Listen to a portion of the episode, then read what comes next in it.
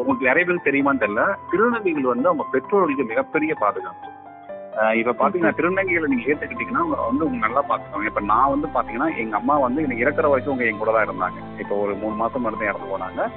என் கூட நான் தான் பாத்துக்கிட்டேன் எங்க அம்மா. அது போல பல திருநங்கைகள், என்னுடைய பல திருநங்கை சகோதரிகள குடும்பத்தை வந்து குறிப்பா அம்மா அப்பா வந்து கடைசி காலத்துல திருநங்கைகள் தான் பாத்துக்கிட்டாங்க. ஏன்னா அவங்களுக்கு வேற எந்த உறவுமே இல்லை, கணவன் குழந்தை அந்த மாதிரி உறவுகள் இல்லாதனால கண்டிப்பா அம்மா அப்பாவை வந்து ரொம்ப குறிப்பா அம்மாவை வந்து அவங்க வந்து ரொம்ப அன்பா பாத்துக்குவாங்க. அதனால திருநங்கை குழந்தைகள் நீங்க புரிஞ்சுக்கிட்டீங்க, ஏத்துக்கிட்டீங்கன்னா உங்க வீட்டோட வச்சுக்கிட்டீங்க அப்படின்னா உங்களை வந்து கருத்து வரைக்கும் ரொம்ப நல்லபடியா பாத்துக்குவாங்க அப்படின்றத நான் பெருமையா சொல்றேன். ரொம்ப ரொம்ப ரொம்ப நினைக்கிறேன். இது ஒரு மொமெண்ட், நிறைய விஷயம் இருக்குது. அதுல ஒரு விஷயம் நான் சொல்லணும் அப்படின்னு பார்த்தேன்னா, ஆக்சுவலி நான் முன்னாடி சொன்னேன் இல்லைங்களா, எனக்கு வந்து +2 தான் படித்தேன். ஏன்னா +2க்கு அப்புறம் இந்த பாலியல் மாறுபாடுனால படிக்க முடியல. ஏன்னா நிறைய திருச்சியில தான் வந்து இருந்தோம். நிறைய விஷயங்கள் திருச்சியில என்னால டிராவல் பண்ண முடியல. ஏன்னா எல்லா இடத்துலையும் கேலிக்கிண்டல் இருந்தது. பஸ்ல போனாலும் மற்ற இடத்துல போனாலும் போகுதுடா போட்டடா அப்படின்னு ஏன்னா நம்ம நடை நம்ம பேச்சு காமிச்சுட்டு இருக்கோம். அதனால திருச்சியிலேயே வாழ முடியாம தான் நான் வந்து மும்பை அப்படின்னு சொல்லி பயணமானேன். இது நடந்து கிட்டத்தட்ட 92, 93 நடந்தது. 2012 பாத்தீங்கன்னா திருச்சிக்குடிய பாரதியார் பல்கலைக்கழகத்துல எனக்கு வந்து பெரியார் விருது கிடைச்சது. இதுல முக்கியமான மொமெண்ட் என்னவா பார்த்தேன் அப்படின்னு பாத்தீங்கன்னா, நானும் எங்க அம்மாவும் அம்மாவை கூட்டு போயிருந்தேன். அம்மா கீழே உட்கார்ந்து இருந்தாங்க. மேடையில நான் அந்த விருதை நான் வாங்கினேன். அதாவது எந்த இடத்துல கல்லூரியில நான் புறக்கணிக்கப்பட்டேன், எந்த ஊர்ல தோற்றனோ அந்த ஊர்ல தைரியமா ரொம்ப இதா வந்து ஒரு திமிரோட அந்த விருதை நான் வாங்கினேன். மறக்க முடியாது. ஏன்னா அன்னைக்கு பேப்பர் ஃபுல்லாவே அந்த விஷயம் தான். நீங்க சொல்றதெல்லாம் கேட்கும் போது அப்படியே இந்த மெய்சில் இருக்கும்னு சொல்லுவாங்கல்ல, நிஜமாவே அந்த மாதிரிதான் இருக்கு.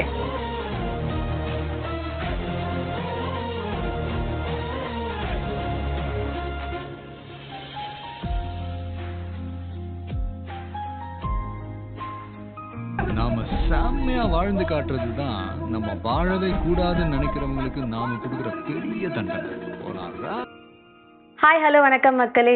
நான் உங்க விஷ்ணு பிரியா பேசிட்டு இருக்கேன். Welcome to கவிழா Tamizha podcast. இந்த சேனல்ல முதன்முறையா நம்ம கூட ஒரு ஸ்பெஷல் கெஸ்ட் இருக்காங்க, பிரியா பாபு. ஸோ இன்னைக்கு இவங்க நம்ம கூட பேச போறாங்க. இவங்களோட நிறைய ஐடியாலஜிஸை நம்ம கூட பகிர்ந்துக்க போறாங்க. இவங்க யாரு அப்படின்ற ஒரு அந்த ஆர்வம் எல்லாருக்கும் இருந்துட்டே இருக்குன்னு நினைக்கிறேன். நான் ரொம்ப அழகா இவங்களை பத்தி சொல்றேன், ஓகேவா? எல்லாரும் கொஞ்சம் கேளுங்க. அரிது அரிது மானிடராய் பிறத்தல் அரிது அப்படின்னு சொல்லுவாங்க. அதிலும் திருநங்கையாக பிறப்பதற்கே நல்ல மாதவம் செய்திடல் வேண்டுமாமா அப்படின்னு நான் நினைக்கிறேங்க. ஏன்னா இவங்களுக்குள்ள இருக்க அந்த ஒரு கான்ஃபிடன்ஸும் தைரியமும் இருக்கு பாருங்க, என்னைக்குமே நமக்கு வரவே வராது அப்படின்னு தான் நான் நினைக்கிறேன். இன்னொரு விஷயம் பார்த்தீங்கன்னா வந்துட்டு நம்ம ஃபேமிலி, நம்மளோட அப்பா தாத்தா இப்படின்னு சொல்லிட்டு நம்மளோட ஃபேமிலி ஹிஸ்ட்ரி எத்தனை பேருக்குங்க தெரியும். ஆனால் இவங்க வந்துட்டு அவங்க எப்படி உருவானாங்க, திருநங்கை அப்படின்றது வந்து இன்னைக்கு நேற்று இருந்தவங்க கிடையாது. இவங்க ஒரு 2000 வருஷத்துக்கு முன்னாடியிலேருந்தே இருந்துட்டு தான் இருக்காங்க. தொல்காப்பியர் வந்து இவங்களை உயர்த்தினைன்னு சொல்லியிருக்காங்க. தமிழ் இலக்கணம்ல இடையினம்னு இவங்களை குறிப்பிட்டிருக்காங்க. அப்படின்னு பல ஹிஸ்டாரிக்கல் விஷயத்தை இவங்க கண்டுபிடிச்சிட்டு வராங்கன்னே சொல்லலாம். ஸோ இதுலேருந்து உங்களுக்கு நல்லா தெரிஞ்சிருக்கும் இவங்க வந்துட்டு பயங்கரமாக லிட்ரேச்சரில் பூந்து விளையாடி இருக்காங்க அப்படின்னு சொல்லிட்டு. அந்த மாதிரி ஒரு சூப்பரான ஸ்பெஷல் கெஸ்ட்டு தான் இன்னைக்கு நம்ம கூட ஜாயின் பண்ணியிருக்காங்க. இவங்களோட ஸ்பெஷல் நோட் என்ன அப்படின்னு பார்த்தீங்கன்னா வந்துட்டு, மதுரையில் தலித்கெல்லாம் எப்படி வந்துட்டு ஒரு லைப்ரரி இருக்குது, அந்த மக்கள் போய் வந்துட்டு படிக்கலாம் அப்படின்னு நினைக்கிறாங்களோ, அதே மாதிரி இவங்க டிரான்ஸ்ஜெண்டருக்கு அவங்களோட ஃபுல் ஹிஸ்ட்ரியும் வந்துட்டு எடுத்து வச்சு எல்லாமே அண்டர் ஒன் ரூஃப்னு சொல்லுவோம் இல்லையா? ஸோ அப்படிப்பட்ட ஒரு பெரிய ரிசர்ச் சென்டரே இவங்க நடத்துகிறாங்க அப்படின்னே சொல்லலாம். நிறைய ஸ்டூடெண்ட்ஸாக இருக்கட்டும், நிறைய பேர் வந்துட்டு இதில் போய் படித்து நிறைய விஷயத்த தெரிஞ்சுக்கிறாங்க. நிறைய அவேர்னஸ்லாம் வந்து இவங்க கொடுத்துருக்காங்க அப்படின்னு வந்துட்டு இவங்களோட அந்த அச்சீவ்மெண்ட்ஸையோ இவங்க கொடுக்குற சொசைட்டிக்கு பண்ணுற அந்த சேவையோ நம்ம வந்துட்டு அப்படியே வரி வரியாக சொல்லிகிட்டே போகலாம். ஸோ இப்போ நம்ம அவங்க கூட ஒரு சின்ன இன்ட்ராக்ஷன் எடுத்துப்போம், ஸோ தட் அவங்கள நம்ம இன்னும் நல்லா புரிஞ்சுப்போம். பிகாஸ் நமக்கு எத்தனை பேருக்கு டிரான்ஸ்ஜெண்டர் ஃப்ரெண்ட்ஸ் இருக்காங்க, எத்தனை பேர் ஃபேமிலியில் இருக்காங்கன்னு தெரியாது. நம்ம ஒருத்தவங்க கூட பழகினா தானே தெரியும் அவங்க எப்படி இருக்காங்க என்ன அப்படின்னு சொல்லிட்டு. ஸோ இன்னைக்கு நம்ம இவங்க கூட வாங்க பழகலாம் ஷோ மாதிரி வந்துட்டு இவங்க என்ன நினைக்கிறாங்க நம்ம என்ன நினைக்கிறோம் அப்படின்னு சொல்லி எல்லாரும் ரொம்ப ஹாப்பியாக பேசலாம் வாங்க. ஹாய் பிரியா, எப்படி இருக்கீங்க? வணக்கம், நான் ரொம்ப நல்லா இருக்கிறேன். நீங்க எப்படி இருக்கிறீங்க? ரொம்ப நல்லா இருக்கும். நாங்க எல்லாரும் ரொம்ப சந்தோஷமா ரொம்ப ஈகரா வெயிட் பண்ணிட்டு இருக்கோம் எப்படி போ போகுது ஷோ அப்படின்னு சொல்லிட்டு. ஸோ உங்களோட ஃபர்ஸ்ட் குவெஸ்டின் நான் என்ன கேட்கணும் அப்படின்னு நினைக்கிறேன்னா, உங்களோட பெண்மையை நீங்க எப்போ உணர்ந்தீங்க அப்படின்னு நான் தெரிஞ்சுக்கலாமா?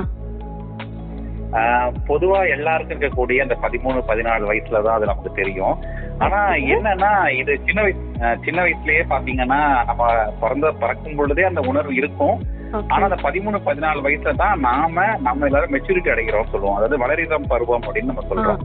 அந்த வயசுலதான் ஒரு ஆண் தன்னை ஒரு ஆணாவும் ஒரு பெண் தன்னை பெண்ணாவும் உணர்ற டைம் அதுதான். ஏன்னா அது வரைக்கும் நம்ம எல்லாரும் ஒரே வீட்டுல ஒன்னா இருந்தாலும் கூட நம்ம அந்த பெண்கள்னா பூ பெய்தல் அப்படின்ற ஒரு விஷயம் நம்ம சொல்லுவோம். ஏன்னா அந்த வயசுலதான் தான் முழுமையான ஒரு பெண் அப்படின்னு ஒரு பெண்ணுக்கு எப்படி தெரியுதோ அதே போல அந்த 13-14 வயசுல ஒரு ஆணுக்கு எப்படி தன்னை முழுமையா ஆண் தெரியுதோ அதே போலதான் அந்த 13-14 வயசுலதான் நாங்க எங்களை உணர்றோம். நானும் அப்படிதான் அந்த 13-14 வயசுல என்னுடைய முழுமையா நான் ஆண் அல்ல, நான் பொண்ணுதான் அப்படின்றத நான் புரிஞ்சுக்கிட்டேன். ஓகே, உங்களோட ஃபீலிங் அப்போ எப்படி இருந்துச்சு? நீங்க அப்படி உணரும் போது நம்ம ஒருத்தவங்களை விட்டு வேறுபட்டு இருக்கோம் அப்படின்னு நீங்க அஃபண்ட் ஆனீங்களா, இல்ல இதை நம்ம கண்டிப்பா போட்டிவா எடுத்துக்கணும் அப்படின்னு நினைச்சீங்களா? நீங்க என்ன நினைச்சீங்க? உங்களுக்கு அதை பத்தி அவேர்னஸ் இருக்கா? இல்ல, ஆக்சுவலா என்னன்னா சின்ன வயசுல இருந்து பாத்தீங்கன்னா நான் வீட்டுல நான் கடத்துக்குள்ள, அதனால எல்லா வீட்டு வேலைகளையும் நான் பார்ப்பேன். இப்ப குறிப்பா பாத்தீங்கன்னா 2 அண்ணன் ஒரு அக்கா, அதனால அதிகமா அட்டாச்மெண்ட் எனக்கு அக்கா கூட தான். அக்காவோட தான் அதிகமா பழகுறது விளையாடுறது எல்லாமே இருக்கும். அவளோட தான் எனக்கு ரொம்ப பிடிக்கும். ஸோ அதனால வீடு கூட்டுறது பெண்கள் வேலைன்னு எதெல்லாம் சமூகம் சொல்லியிருக்குதோ அந்த வேலைகள் மேல எனக்கு இயல்பாக ஒரு ஈடுபாடு இருந்தது. அதனால என்னன்னா வீட்டுல அப்படி நினைச்சுக்கல, ஒரு பையன் ஹெல்ப் பண்றான் அப்படின்லாம் வீட்லயும் அதை ஸ்பாட்டிவா தான் எடுத்துக்கிட்டாங்க. ஏன்னா அந்த டைம்ல அக்கா மட்டும் இருந்தா அம்மாவுக்கும் கொஞ்சம் கஷ்டம் தானே, தனியா ஒரு கஷ்டப்படும் போது நான் ஹெல்ப் பண்றது அவங்க ரொம்ப இதாக தான் எடுத்துக்கிட்டாங்க. ஆனா அந்த 13-14 வயசு வந்ததுக்கு அப்புறமும் அதே போல நான் நடந்துகிட்டதுதான் அவங்களுக்கு பெரிய அதிர்ச்சியா இருந்தது. இந்த பையன் என்னடா நம்ம திருப்பியும் அதே வீட்டு வேலை பார்க்கலாம் அப்படின்றது ஒரு அதிர்ச்சியா இருந்தது. அதே சமயம் மற்றவங்க பார்வையிலேயே அது கேலி கிண்டல் பண்ணப்பட்டது. அது அவன் பையன் பொம்பளை பிள்ளை மாதிரி இருக்கிறான், அந்த பொம்பளை பிள்ளைன்னு சொல்லியே அப்ப நாம அப்படி இல்லையோ, நம்ம இயல்புக்கு மாறா இருக்கிறோமோ அப்படின்ற ஒரு எண்ணம் எனக்கு அப்பதான் வந்துச்சு. ஸோ நம்மளோட உடம்புக்கும் நம்ம மனசுக்கும் நம்ம வித்தியாசமா இருக்கிறோம் அப்படின்றதா. ஸோ ஃபர்ஸ்ட் எடுத்தோம்னா இது சரியா தப்பா அப்படின்றதான் முதல் கேள்வியே இருந்தது எனக்கு. அதாவது இப்ப ஏன் அப்படி இருக்கிறோம்? இப்ப அண்ணன்கள்லாம் லுங்கியை மடிச்சு கட்டிட்டு போறாங்க, முண்டா பனியனோட இல்லைன்னா வெறும் சட்டையோ வெறும் உடம்போட திரிகிறாங்க. ஆனா நமக்கு அப்படி இருக்க முடியலையே அப்படின்னா நம்ம என்ன? அப்ப நாம இவங்கள வேறா. அது பசங்கள்லாம் விளையாடும் போது அதுல நமக்கு இன்ட்ரெஸ்ட் இல்லையே, பொம்பளை பிள்ளைங்களோட விளையாடுறதுல எனக்கு இன்ட்ரெஸ்ட் இருக்குது, அப்ப இது சரியா தப்பா அப்படின்ற ஒரு பயமும், மத்தவங்க என்ன சொல்லுவாங்க, மத்தவங்க என்ன நம்மளை சொல்லிடக்கூடாது அப்படின்ற ஒரு பயம் தான் நிறைய இருந்தது அந்த டைம்ல. ஓகே, நீங்க அதாவது உங்க ஃபேமிலியை தாண்டி சொசைட்டி நம்மளை ஏத்துக்குமோ ஏத்துக்காதுன்ற பயம் தான் உங்களுக்கு அப்போ அந்த டைம்ல இருந்தது. இது சரியா தப்பா, சொசைட்டி இது எப்படி பார்க்கும், இல்லை என்னன்னு எனக்கு அப்ப அந்த திருநங்கையோ இல்ல அந்த அலி அந்த மாதிரி எந்த விஷயமும் எனக்கு தெரியாத டைம். அதெல்லாம் அது பொதுவா யாருக்குமே அந்த டைம்ல எதுவும் தெரியாத டைம்ல, ஏதாவது 80s சொல்றேன். அப்ப எதுவுமே ஸ்கூல்லயோ எதுவும் பெருசா படிக்காம அந்த மாதிரி சொல்ல வரீங்க? கரெக்ட். அப்ப இருக்கும்போது நமக்கு ஒன்றும் பண்ணவே தெரியல. ஓகே, சரி, ஏதாவது ஒண்ணு நம்ம தெரிஞ்சுக்கணும்னு ஆசைப்பட்டாலும் நம்ம கிட்ட ஒரு கைட் லைனும் இல்லை, எதுவுமே இல்லை. ஏன்னா எதுக்கு சம்பந்தமா ஒரு ஆதாரமும் இல்லாதனாலதான் சரின்னு சொல்லிட்டு அது அப்படியே குழப்பத்தோடயே போச்சு. வீட்டுல அடித்துட்டு வழக்கமா திட்டுவாங்க, அடிக்கிறதுன்றதெல்லாம் இருந்துட்டு இருந்தது. ஸோ அதை ஒட்டிதான் அப்படியே ஓடிட்டு இருந்தது. அப்ப ஒரு 14 வயசு 15-14 வயசுலதான் எனக்கு ஓரளவுக்கு அதை பத்தியான ஒரு புரிதல் இருந்தது. இல்ல நம்ம ஆம்பளை பையன் இல்லை பொம்பளை பிள்ளை அப்படின்ற விஷயமும். ஸோ இந்த பாலின மாறுபாடு குறித்து பெருசா இல்லை. என்னன்னா இந்த இதுல கொஞ்சம் இந்த புக்ஸ்ல வர்றது இது கொஞ்சம் நான் தெரிஞ்சுக்கிட்டேன். ஸோ அந்த டைம்ல இந்த கூவாகம் திருவிழா இப்படிதான் எனக்கு அது அறிமுகமாகுது. ஓகே, ஸோ இப்போ ஒரு பயோகிராஃபில உங்களோட சொல்லியிருப்பீங்க, நீங்க மும்பைக்கு போயிருந்தீங்க, அதுக்கப்புறம் தான் நீங்க வீட்டை விட்டு வெளியே வந்ததுக்கு அப்புறம் அப்படின்னு சொல்லிட்டு. ஸோ நீங்க அங்க போனப்போ உங்களுக்கு யார் ஹெல்ப் பண்ணா? நீங்க ஸ்டடீஸ் கண்டினியூ பண்றதா இருக்கட்டும், நீங்க சொல்ற மாதிரி ஒரு 15-16 வயசுல நீங்க வெளியே வந்தீங்கன்னா அப்போ நீங்க ரொம்ப சின்ன பிள்ளையா இருந்திருப்பீங்க இல்லையா? ஸோ +2. ஸோ அப்போது நீங்கள் வெளியே வந்து இருக்கும் போது உங்களுக்கு யார் ஹெல்ப் பண்ணா, நீங்கள் எப்படி வந்தீங்க? ஆக்சுவலாக என்னன்னா, நம்ம பொதுவாக மனுஷனோட இயல்பு ஒன்று இருக்கும். அதாவது இப்போ உங்களுக்கு வந்து ஒரு ஹீரோ பிடிக்குது, குறிப்பாக நீங்கள் உங்களுக்கு அஜித் பிடிக்குது அப்படின்னா உங்கள் ஃப்ரெண்ட்ஸ் எல்லாம் அஜித் ஃப்ரெண்டாக இருந்தாலும் உங்களுக்கு அவங்களோட நெருக்கம் இருக்கும். இப்போ நீங்கள் ஒருவேளை நான்வெஜ் சாப்பிட்றதா இருந்ததுன்னா நான்வெஜ் சாப்பிட்றவங்களோட நிறைய நெருக்கமாக இருக்கும். ஒரு ஆசிரியராக இருந்தால் அவங்களோட மோஸ்ட்லி ஃப்ரெண்டு ஆசிரியராக தான் இருப்பாங்க. அதை தாண்டி ஏன்னா அப்போ தான் ஒரே லைனில் உங்களால் ட்ராவல் பண்ண முடியும். இயல்பே வந்து அப்படிதான் இருக்கும். அப்போ நான் ஏன்னா இதுக்கு என்னன்னா ஒரு மனிதனோட தேடல் இருக்கும், என்ன போல யாராவது இருக்கிறாங்களா அப்படின்னு. அப்படி தேடி தேடி தான் நம்ம வந்து எப்போதுமே நம்ம கூட்டு சேருவோம். நீங்கள் பார்த்தீங்கன்னா அப்படிதான் இருப்பாங்க, பேங்க் மேனேஜர் ஒன்றா இருப்பாங்க. அதை தாண்டி அவங்களோட ரிலேஷன்ஷிப் பெருசாக இருக்காது. ஸோ அந்த மாதிரி தான் வந்து இருந்தது. அப்போ நான் வந்து தேட ஆரம்பித்தேன். ஸோ நான் செய்யறது சரியா தப்பா, அப்போ என்ன போல யார் இருக்கிறா அப்படின்னு தேட ஆரம்பிச்சதுல தான் வந்து கொஞ்சம் வந்து எங்க கிளாஸ்லயே ஒரு பையன், எங்க ஸ்கூல்ல அப்படின்னு தேட தேட நாங்கள் ஒரு 7-8 பேர் வந்து எங்க ஸ்கூலுக்குள்ள அந்த டைம்ல ஒரு 7-8 பேர் நாங்க ஒருத்தர் ஐடென்டிஃபை பண்ணிக்கிட்டோம். இது எப்படி யோசிக்கவே முடியாத ஒரு விஷயமா இருக்கு நீங்க சொல்றது. இல்ல இது எப்படி நாங்க ஐடென்டிஃபை ஆனோன்றதுதான் ரொம்ப இன்ட்ரெஸ்டிங்கா இருக்கும். இப்ப நான் வந்து ஸ்கூல் போகும்போது பசங்க கிண்டல் பண்ணுவாங்க, 10 மச்சா அது 9டா பொட்டடா அப்படின்னு கிண்டல் பண்ணுவாங்களா, அதே போல அந்த பசங்களையும் அந்த பசங்க வந்து கிண்டல் பண்ணுவாங்க. அப்ப என்னன்னா என்ன மாதிரி இன்னொருத்தன் கிண்டல் பண்ண பண்றான்றதை நம்ம தெரிஞ்சு. அப்ப இன்னொன்னு சொல்லுவாங்களா, ஒன்ன மாதிரி அந்த 10B கிளாஸ் ஒன்று இருக்குது, ஒன்ன மாதிரி அந்த 10th படிக்கிறதுல ஒன்று இருக்குது, ஒன்ன பாருல 8th A செக்ஷன்ல ஒன்று இருக்குது. ஸோ இப்படி சொல்லி சொல்லிதான் நாங்க எல்லாருமே அந்த டைம்ல ஒன்னானோம். கிட்டத்தட்ட நாங்க பாத்தீங்கன்னா ஒரு 6-7 மாசத்துல ஒருத்தர் நாங்க வந்து ஸ்கூல்ல கிட்டத்தட்ட 7-8 பேர் நாங்க ஒன்னா இருந்தோம். இதுதான் நிதர்சனம். அப்ப என்ன ஆச்சுன்னா நாங்க எங்களுக்குள்ள ஒரு ஃப்ரெண்ட் சர்க்கிள் உருவாக்கி அப்ப நாங்க பேசுறது பழகிறது எங்களுக்குள்ள அந்த நீ என்ன லிப்டிக் போடுற, நான் என்ன கண்மை போடுறேன், இப்படி வந்து ஒரு ஒரு நெட்வொர்க் எங்களுக்குள்ள அப்ப கிடைச்சது. ஸோ அதுல இருந்து ஒருத்தருக்கு வந்து திருநங்கைகளோட பழக்கம் இருந்தது. அதாவது முழுமையா தன்னை முழுமையா பெண்ணா மாத்திட்ட திருநங்கையோட பழக்கம் இருந்தது. பழக்கம்னா அவங்க அறிமுகம் இருந்தது. புரியுது. ஆமா, அப்பவே நான் போது 11th படிக்கும்போது 10th 11th படிக்கும்போது சொல்றீங்க நீங்க. எஸ். ஸோ அப்போ வந்து அவங்க பழக்கம் இருந்து அப்ப அவங்கள பார்க்க தான் நாங்க போனோம் எல்லாருமே. ஸோ எப்படி முழுசா பொம்பளை அப்படி அப்போ அது வரைக்கும் நான் பார்த்தது இல்லை பெருசாவே. எப்போ சினிமால பார்க்கறதோட சரி, அப்போ எப்படி முழுசா இருப்பாங்க, எப்படி முழுசா பெண்மையா இருப்பாங்கன்னு சொல்லி அப்படி பார்க்க போய் அவங்கள்ட்ட நிறைய பேசி அந்த லைஃப் எல்லாம் தெரிஞ்சுக்கிட்டு அப்படிதான் வந்து அந்த அறிமுகம் எனக்கு இருந்தது. இதுல என்னன்னா நிறைய நேரம் அவங்க என்னை வர வேணாம்னு சொல்லுவாங்க, நீ வராத, ஏன்னா நீங்க நல்ல ஃபேமிலியில இருக்க, இங்க வந்து நிலைமை கஷ்டம் திருநங்கைனா. ஆனா அவங்க எல்லாம் வந்து அப்பவே பிரியாணி மாஸ்டரா இருந்தாங்க நான் சொல்றவங்க எல்லாம். ஆமா, வந்து கரூர்ல இருந்தாங்க. கரூர்ல வந்து அவங்க நிறைய பெரிய பெரிய கல்யாணத்துக்கு பிரியாணி பண்ண போவாங்க. ஸோ வந்து என்னைய வர வேணான்னு தான் முதல்ல நிறைய சொன்னாங்க. ஆனா நம்மளால அது வீட்டுல இருக்க முடியாது இல்லையா, இந்த வீட்லயும் அந்த காசு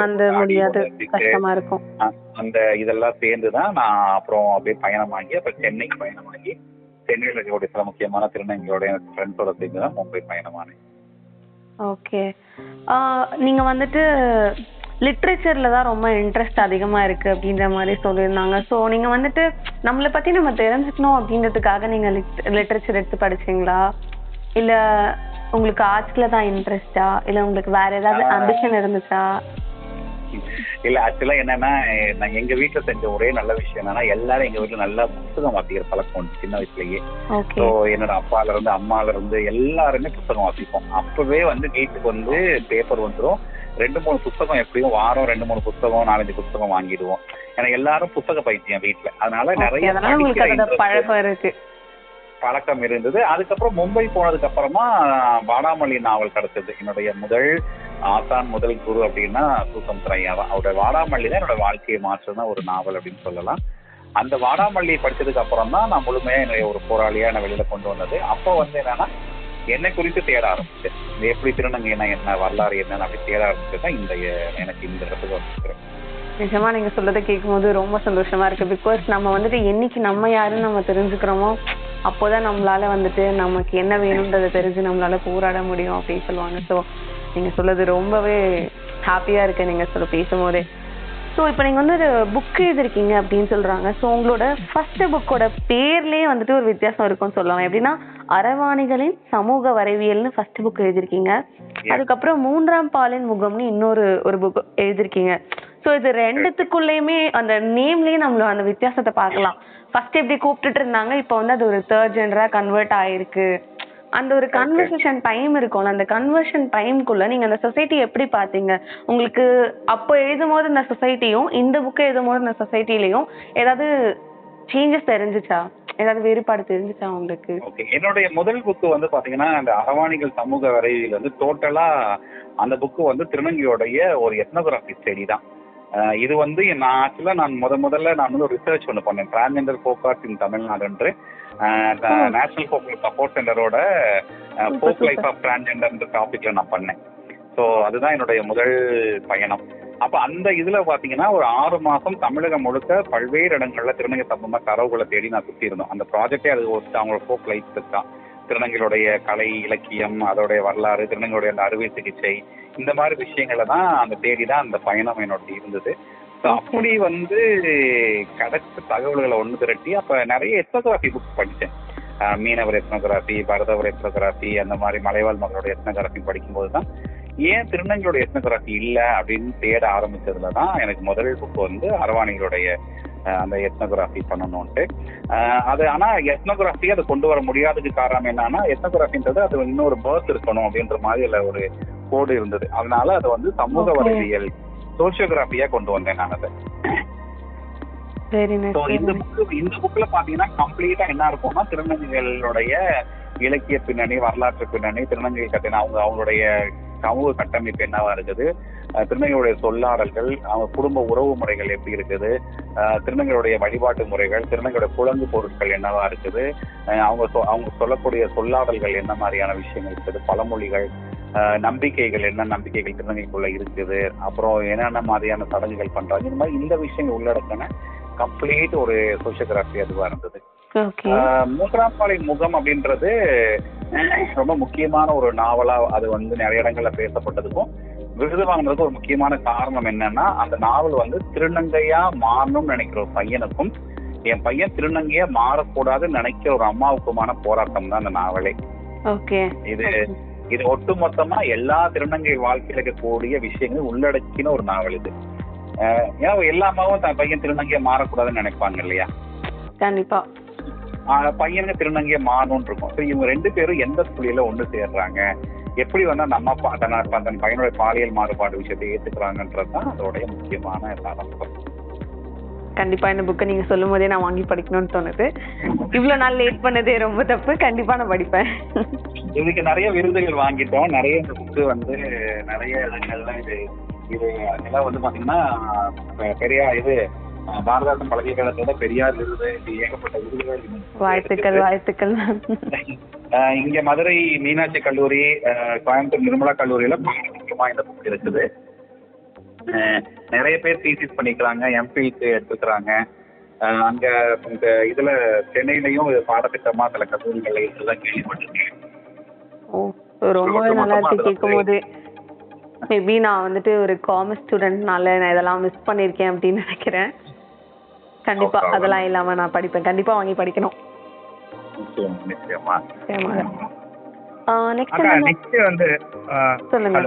சொல்லுங்க, என்னோட ஒரு கேள்வி இருக்கா? இப்ப இத்தனை வருஷமா தமிழ் சமுதாயத்துல குறிப்பா வந்து இப்போ பிலிம் மேக்கிங்னு சொல்லிட்டு பிலிம் இண்டஸ்ட்ரிக்குள்ள போகும்போது நீங்க எஸ்ஆர்எம் ஒரு வாட்டி வந்தீங்க, ஞாபகம் இருக்கா? அப்போ வந்து நீங்க அதே கம்ப்ளைண்ட் தான் சொல்லிட்டு இருந்தீங்க, எல்லாருமே வந்து திருநங்கைக்கு வந்து 2 டாய்லெட் இருக்கும், 2 டாய்லெட்ல வந்து எந்த டாய்லெட் போறதுன்னு யோசிச்சுட்டு இருப்பாங்க. நாங்களே வந்து லேடியா தான் ஆகணும்னு ட்ரை பண்றோம், எங்களையே விமன் டாய்லெட்ல எங்களை போடுற மாதிரி ஒரு சீன் வைங்களேண்டா அப்படின்னு சொல்லிட்டு இருந்தீங்க. இப்ப மேட்ரு என்னன்னாக்கா, இத்தனை வருஷமா அது வந்து ஏதோ ஒரு ஏலியனை பாக்குற மாதிரியே இத்தனை வருஷமா தமிழ் சமூகத்திலயும் சரி, முக்காவாசி இந்த டிரான்ஜெண்டர்ஸ் பத்தி எடுக்கிற ஷார்ட் பிலிம்ஸ்லயும் சரி, அது அவார்டு வாங்குறதுக்குன்னே கை வச்சு எடுக்கிற மாதிரி இருக்கும் சார் இருக்கும்க்கா. இப்போ உங்களோட கொண்டாட்டத்தை தமிழ் சினிமா காமிக்குதா? உங்களோட உங்க லைஃப்லயும் இருக்கும்ல, உங்க லைஃப்லயும் செம்ம ஜாலியா இருப்பீங்க, உங்க லைஃப்ல இருக்கும். எனக்கு தெரிஞ்சு லாஸ்டா நான் பேரன்புல மட்டும் தான் அதை பார்த்தேன்க்கா, வேற எதுலையுமே நான் அதை பார்க்கறேன். ஓகே, ஆக்சுவலா நான் வந்து ரொம்ப முக்கியமா தமிழ் சினிமால வந்து நீங்க சொன்ன ஏகப்பட்ட குறைகள் இருக்குது, நானே அதை மாத்தி நான் அடிச்சிருக்கிறேன். எனக்கு நான் புக்கே எழுதிக்கிறேன், தமிழ் சினிமா திருமணம் புக்கே இருக்குது, 2 வருஷத்துக்கு முன்னாடி வெளியிட்டேன். அதுல வந்து 1956 இருந்து எப்படிலாம் தமிழ் சினிமா பார்த்துருக்குதுன்ட்டு. ஆனா திருநங்கைகளை புரிந்துகிட்ட நிறைய படங்கள் இருக்குது. அதுல ஒண்ணு வந்து நான் என்ன பார்த்தேன்னா, ஒண்ணு வந்து நீ சொன்ன மாதிரி பேரன்பு. அதே போல எனக்கு வானம் ஒரு அருமையான ஒரு மூவி, ஒரு பாலியல் தொழில் செய்யும் பெண்ணுக்கும் திருநங்கைக்குமான உறவை ரொம்ப அழகாக அந்த வானம். அதுக்கப்புறம் இன்னொரு படம் பாத்தீங்கன்னா எனக்கு மனிதத்தனத்துடைய அந்த இது பாம்பே படம் ரொம்ப பிடிச்ச படம். ஏன்னா சரியா திருநங்கையோட உணர்வுகளை சொன்ன படம். அந்த படம் ஒரு அழகான ஒரு செய்தியை சொல்லும். அந்த பையன் கேட்பான், காணா போன பையன் திருநங்கையிட்ட மாட்டுவான், கடத்துக்குவான் அவன் கைக்கு. அவங்க கேட்பாங்க இந்துனா என்ன முஸ்லீம்னா என்னன்னு கேட்பாங்க. அவங்க இவ்வளவு பெரிய கேள்வி எல்லாம் கேட்கறியே அப்படின்னு சொல்லி வார்த்தைப்படுவாங்க. அது போல இன்னொரு இடத்துல ஒரு மதத்தை இன்னொரு மதத்துல அவங்க கொள்ள வரும்பொழுது உயிர்னா என்ன தெரியுமான்ட்டு ஒரு பெரிய போராட்டம் நடத்தி அவங்களை காப்பாற்றுற மாதிரியான காட்சி அமைப்பு இருக்கும். ஸோ இந்த மாதிரி சில படங்கள் வருது. அதே போல தெனாவெட்டு ஒரு அருமையான மூவி. ஸோ அந்த படத்துல வந்து ஹீரோவை காப்பாற்றவே கிடைச்ச திருநங்கை தான். ஏன்னா அவங்க வந்து ஸோ அந்த மாதிரி சில இடத்துல அந்த கொண்டாட்டங்களை காமிச்சிருப்பாங்க. அந்த படத்துல அவங்களோட அவங்க வாழ்ற வாழ்க்கை அந்த அழகி போட்டின்ற மாதிரி சில விஷயங்கள் காமிச்சிருப்பாங்க. ஆனா முழுமையா திருநங்கையோட வாழ்வில சித்தரிச்ச படம் அப்படின்னு பார்த்து எனக்கு தெரிஞ்சு எதுவுமே இல்லை, இது வரைக்கும் இல்லை. ஆனா தமிழ் சினிமா மாறி இருக்குது, நிறைய மாறி இருக்குதுன்னு நம்ம சொல்லலாம். ஏன்னா அதுல மாற்றுக்கிறதே இல்லை.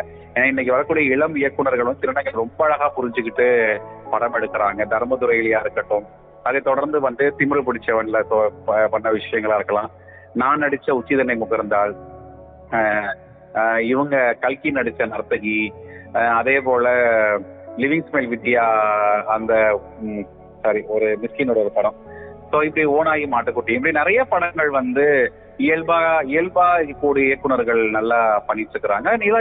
இளம் இயக்குநர்கள் ரொம்ப நல்லா இருக்கிறாங்க அப்படின்னு தான் சொல்லலாம். எனக்கு குறிப்பா இதுல ஒரு கேள்வி வருதுக்கா, பிராங்கா சொல்றேன். கிட்டத்தட்ட வந்து நானும் நுங்கம்பாக்கம் சைட் எல்லாம் போறப்ப செம்மையா சைட் அடிச்சிருக்கா, உண்மையிலே பயங்கரமா சைட் அடிச்சிருக்கோம். நான் மட்டும் இல்ல, எங்க விஷ்ணு பிரியா சந்தியா எல்லாருமே சைட் அடிச்சிருக்காங்க. அதுல வந்து இப்போ ஹாட் பிலிம் இண்டஸ்ட்ரிக்குன்னு சொல்லிட்டு ஒரு இருக்குல்ல, இந்த ஹாட் பிலிம் இண்டஸ்ட்ரியில ஏன் உலகத்துல இருந்து எனக்கு தெரியல, வேர்ல்டு யூஸ் பண்ண இந்தியாவில எனக்கு தெரிஞ்சு ஒரு டிரான்ஸ்ஜெண்டர் கூட ஒரு ஒரு ப்ராடக்டை சேல் பண்றதுக்குலாம் யூஸ் பண்ண மாட்டாங்க. எதனால இது நீங்க சொல்றீங்களோ இல்லையோ, எனக்கு மிகப்பெரிய கனவு இருந்து போன வருஷம் இதுக்குன்னு தனி ஷூட் எல்லாம் நான் ரெடி பண்ணேன். எனக்கு தெரிஞ்ச ஒரு திருநங்கையை வந்து ஷூட்டுக்காக ரெடி பண்ணேன், நட்சத்திர ஜோடின்ட்டு. செம்ம அழகா இருப்பா, நீங்க சொன்னீங்களா, நீங்க பார்த்த சைட் அடிக்கிற அவ்வளவுதான் இருப்பா, ரொம்ப அழகா இருக்கும், கண்ணு ரொம்ப அழகா இருக்கும். அவளை வச்சு ஒரு போட்டோ ஷூட்டே பண்ணி ஒரு அட்லீஸ்ட் ஒரு கடையோட ஆடுக்கு இல்லைன்னா ஒரு துணியோட ஆடுக்கு நகையோட ஆடுக்கு நான் ரொம்ப ட்ரை பண்ணேன். பட் ஆனா அந்த கடைக்காரங்க நாக்க இதுவுமே சரியா ஒத்துழைப்பு தராதனால அதை ஆட் பண்ண முடியாம போச்சு. இல்லைன்னா கண்டிப்பா எனக்கு ஒரு கனவு இருக்குது, நீங்க ட்ரை பண்ணுங்க, நான் வேணா அதுக்கான திருநங்கை ஏற்பாடு பண்ணி தரேன். கண்டிப்பா கண்டிப்பா நினைப்பாங்க எப்ப அடுத்த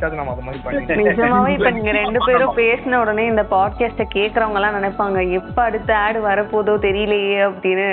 நிஜமா அந்த மாதிரி எல்லாம் ஒரு விஷயம் நடக்க ஆரம்பிச்சா ரொம்ப பயங்கர டிரான்ஸ்ஃபர்மேஷனா இருக்கும் அப்படின்னு தான் சொல்லுவேன். சமீபமா நான் ஒரு ஆட் பார்த்தேன், ஜஹாயலுக்காசோடது ஜாயலுக்காஸ் ஆட் ஒன்று வந்துச்சு, சூப்பர் கரெக்ட் மறந்துட்டேன், ஜாயலுக்காசோட ஆட் ஒன்று வந்துச்சு. அது ஒரு டிரான்ஸோட ஆடு, செம்மையான ஆட் அது, அது நல்லா இருந்தது ரொம்ப.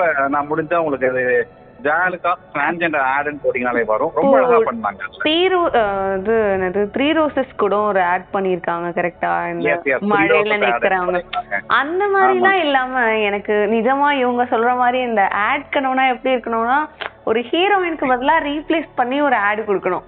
அவங்கள எப்படி சொல்றது, ஒரு நார்மலா அவங்களோட இயல்பை மட்டும் காட்டாம அவங்களோட உண்மையான அழகு அந்த மாதிரியும் கொடுத்தா ரொம்ப நல்லா இருந்தது. அதெல்லாம் எனக்கு ஒரு ஆடு ஒண்ணு பேசிட்டு இருக்கிறேன் நானு, அந்த ஆடு முடிஞ்சதுன்னா அதெல்லாம் ஒரு ப்ரொமோட்டர்ஸ்க்கான ஆடு ஒண்ணு பண்றதுக்கான இது பண்ணி ஓகே வாங்கிட்டோம்.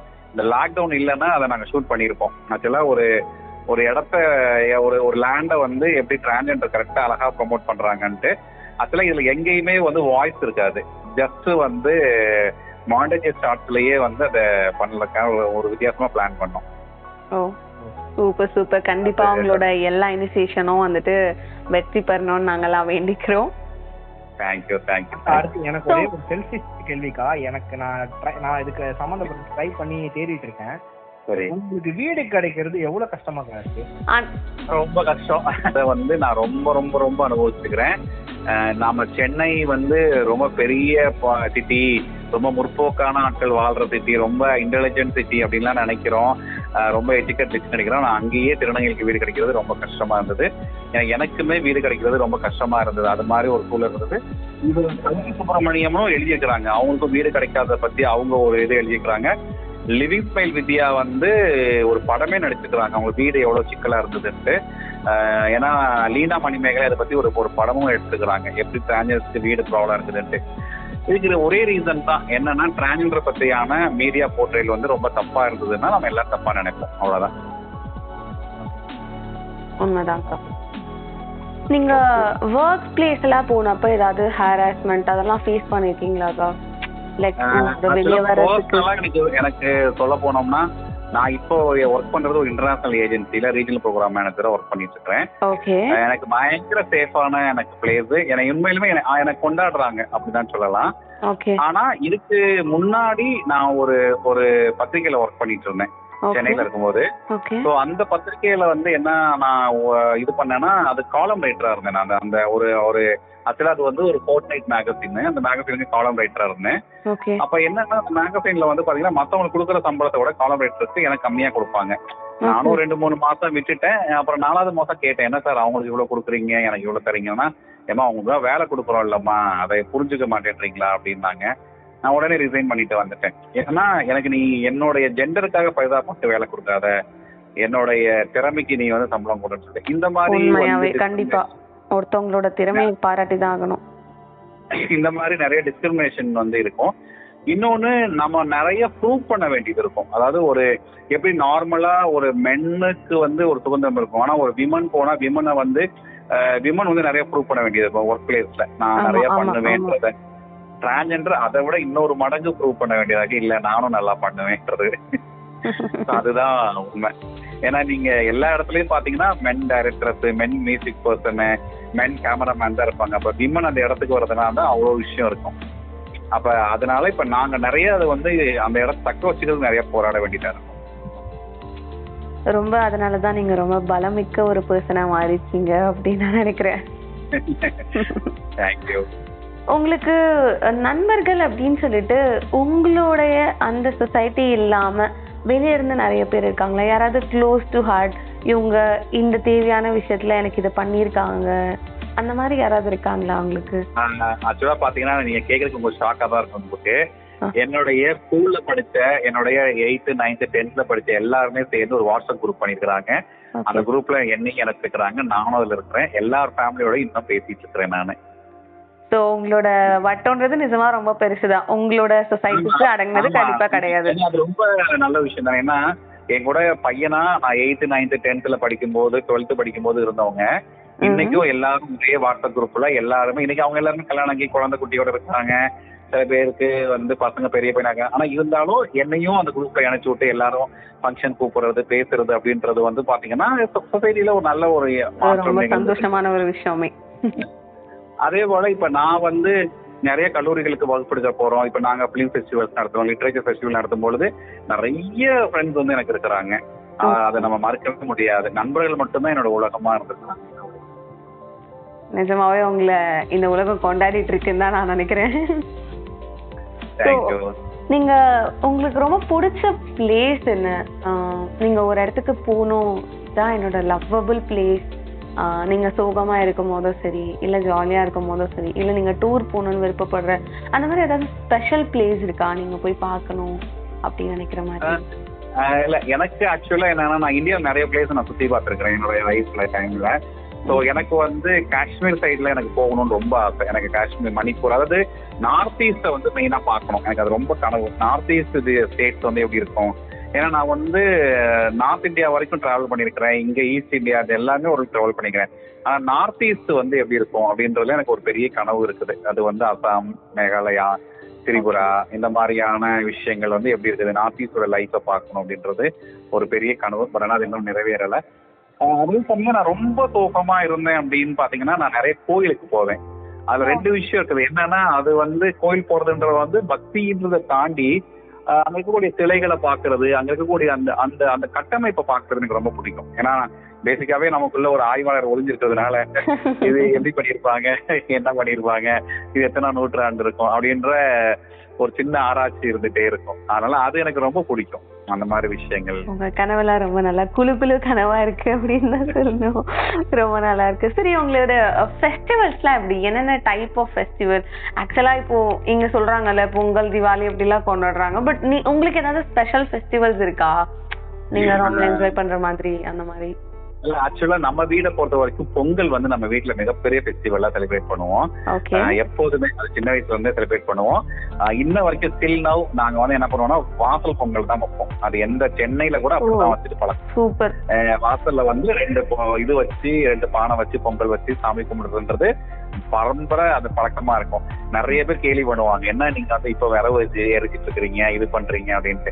ஆனா அந்த ஒரு வாரம் வந்து திருவிழாவா இருக்கும் நமக்கு. என்னன்னா வீட்டுக்கு சுத்தம் பண்றது, போய் விறகு வாங்கிட்டு வர்றது, பானையை சரிப்படுத்துறது, முன்னாடியே வெள்ளம் வாங்கி வைக்கிறது.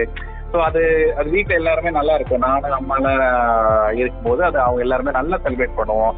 அது வாசல்ல இது பண்ணி, அதே போல மதுரைக்கு நான் ஷிஃப்ட் ஆனதுக்கு அப்புறம் மதுரையிலயும் அதே தான் நாங்க பண்ணோம். அது இங்க இருக்கவங்களுக்கு நிறைய பேருக்கு ரொம்ப ஷாக் ஆகுது, நாங்க எல்லாம் உள்ள வைக்கிறோம், நீங்க வாசல்ல வைக்கிறீங்க, ரொம்ப அழகா இருக்கும். ஆமா, சென்னை சரி. இப்ப அவனுக்கு சின்ன போன வருஷம் வரைக்கும் நம்ம வாசல் பொங்கல் தான் நம்ம வச்சிட்டு இருக்கோம். ஏன்னா அதுல எனக்கு ரொம்ப இன்ட்ரெஸ்ட். ஏன்னா அதுதான் தமிழருடைய அடிப்படையான ஒரு விஷயம் அப்படின்றதுனால அதுல கம்ப்ளீட்டா என் ஃப்ரெண்ட்ஸ் எல்லாருமே மேக்சிமம் எனக்கு வேஸ்ட் கிட்டிட்டு தான் வர சொல்லுவேன், அப்படிதான் வருவாங்க. ஸோ அதனால அது ரொம்ப நல்ல ஜாலியா இருக்கும். அந்த டைம்ல ஏதாவது ஒரு வில்லேஜுக்கு போய் வந்து கேம்ஸ் வைப்போம் குழந்தைகளுக்கு. வருஷம் வருஷம் நாம பிரைசஸ் எல்லாம் வாங்கி கொண்டு போயிட்டு அந்த குழந்தைகளோட அன்னைக்கு என்ஜாய் பண்ணுவோம். அது மாதிரி காலையில பொங்கல் முடிச்சுட்டு சாயந்தரம் அந்த கிராமத்துக்கு போயிட்டு அங்க பொங்கல் வச்சு மாணவர்களோட விளையாடுறது, அப்படி அவங்களுக்கு அந்த உரியடி அது ஏற்கனவே முன்னாடி பிளான் பண்ணி ஏதோ ஆர்கனைசேஷனோட சேர்ந்து வச்சிருவோம். அப்படி ஓகே. உங்களுக்குன்னு அதாவது திருநங்கைகளுக்குன்னு ஏதாவது ஸ்பெஷலா ஃபெஸ்டிவல் இருக்கா? லைக் இந்த மாதிரி தான் கூத்தாண்டவர் ஃபெஸ்டிவல் இருக்கு இல்லையா, சித்ரா பௌர்ணமி அன்னைக்கு இந்த கூத்தாண்டவர் கோயில் ஃபெஸ்டிவல், அது அந்த விழுப்புரம் நடக்கும். அது விழுப்புரம் தாண்டி இப்ப நிறைய பல இடங்கள் இருக்கக்கூடிய கூத்தாண்டவர் திருவிழாலையும் அந்த ஃபங்க்ஷன் நடக்குது. ஓகே. நீங்க அதெல்லாம் நீங்க முன்னாடி பார்க்காம திடீர்னு பார்த்திருப்பீங்கல்ல, சோ அதுல எல்லாம் நீங்க கலந்துக்கும் போது உங்களுக்கு எப்படி இன்ட்ரெஸ்ட் இருந்துச்சா? சந்தோஷமா இருந்தது. என்னன்னு பாத்தீங்கன்னா முதல் தடவை அவ்வளவு திருநங்கைகளை ஒரே இடத்துல சந்திச்சோன்னு பார்த்தது எனக்கு பயங்கர ஷாக்கா இருந்தது. இவ்வளவு பேர் இருக்கிறாங்களா, நீங்க சொன்ன மாதிரி இவ்வளவு அழகழகா இருக்கிறாங்களா, நானுமே சில பேர் சைட் அடிச்சுக்கிறேன், இவ்வளவு அழகா திருநங்கை இருப்பாங்களா அப்படின்ட்டு பொறாம ஒரு பொண்ணு பார்த்து பொண்ணே பொறாம பண்ற மாதிரி அந்த மாதிரி சில பேரோட ஸ்டைல்ஸ் எல்லாம் பார்த்து நான் மறந்து போயிருக்கிறேன். ஸோ அப்படி வந்து நிறைய பார்த்துருக்கிறேன்.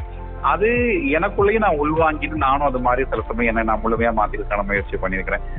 கூத்தாண்டவர் கோயில் வந்து ஒரு பெரிய வெண்டிலேஷன் எனக்கு. அதாவது என்னன்னா நிறைய பேரை பாக்குறது, பேசுறது, நம்ம அவ்வளவு நாள் பார்த்த கஷ்டத்துக்கான ஒரு பெரிய ஒரு 4 நாள் ரொம்ப ஜாலியா இருக்கும். அது வந்து எல்லாத்தையும் பேசுறது, அந்த திருவிழா, அதை ஒட்டியான சடங்குகள் அப்படின்னு.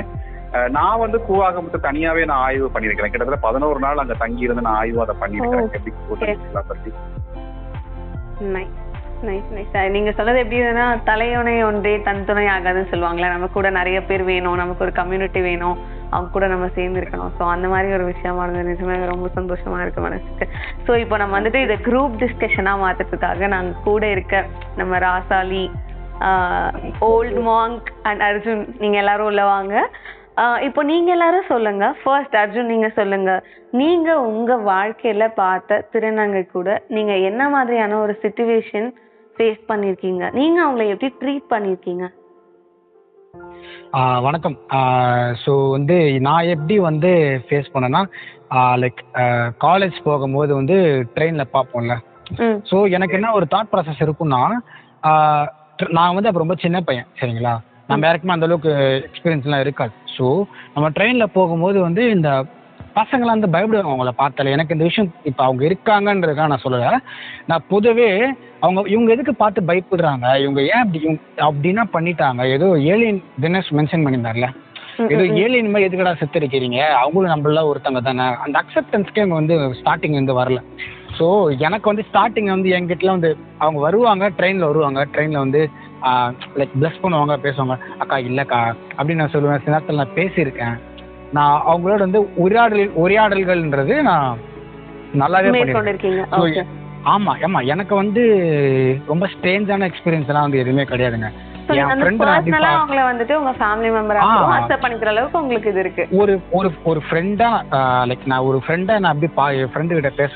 தான் அவங்களையும் நான் பார்த்திருக்கேன், அவங்களையும் நான் பேசியிருக்கேன். எத்தனை இப்போ நிறைய காலேஜ் ஸ்டூடெண்ட்ஸுமே வந்து பார்த்தோன்னா இப்போ காலகட்டத்தில் வந்து பார்த்தோன்னா இது பெரியவங்க லைக் சில பேர் தான் அப்படி இப்படின்னு இருப்பாங்க. ஆனால் இந்த காலத்து பசங்க ரொம்ப நல்ல பசங்க எனக்கு தெரிஞ்சு.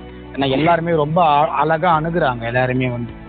நான் பார்த்துக்க சொல்கிறேன், எனக்கு வந்து பர்சனலாக வந்து எனக்கு அவங்களோட ஸ்வீட் மெமரிஸ் தான் இருந்திருக்கு. ஸோ நான் அவங்க அதிகமாக நிறைய இடத்துல சந்திச்சதில்லை, ட்ரெயின்ஸில் போகும்போது பார்த்துருக்கேன். ஸோ எனக்கு அந்த மெமரிஸ் வந்து ரொம்ப ரொம்ப சூப்பராக இருக்கும். லைக் அவங்க வந்து டக்குன்னு பேசுவாங்க, காலையில் காலேஜ் போகும்போது பார்க்கும்போது ஒரு வைபாகவே இருக்கும்.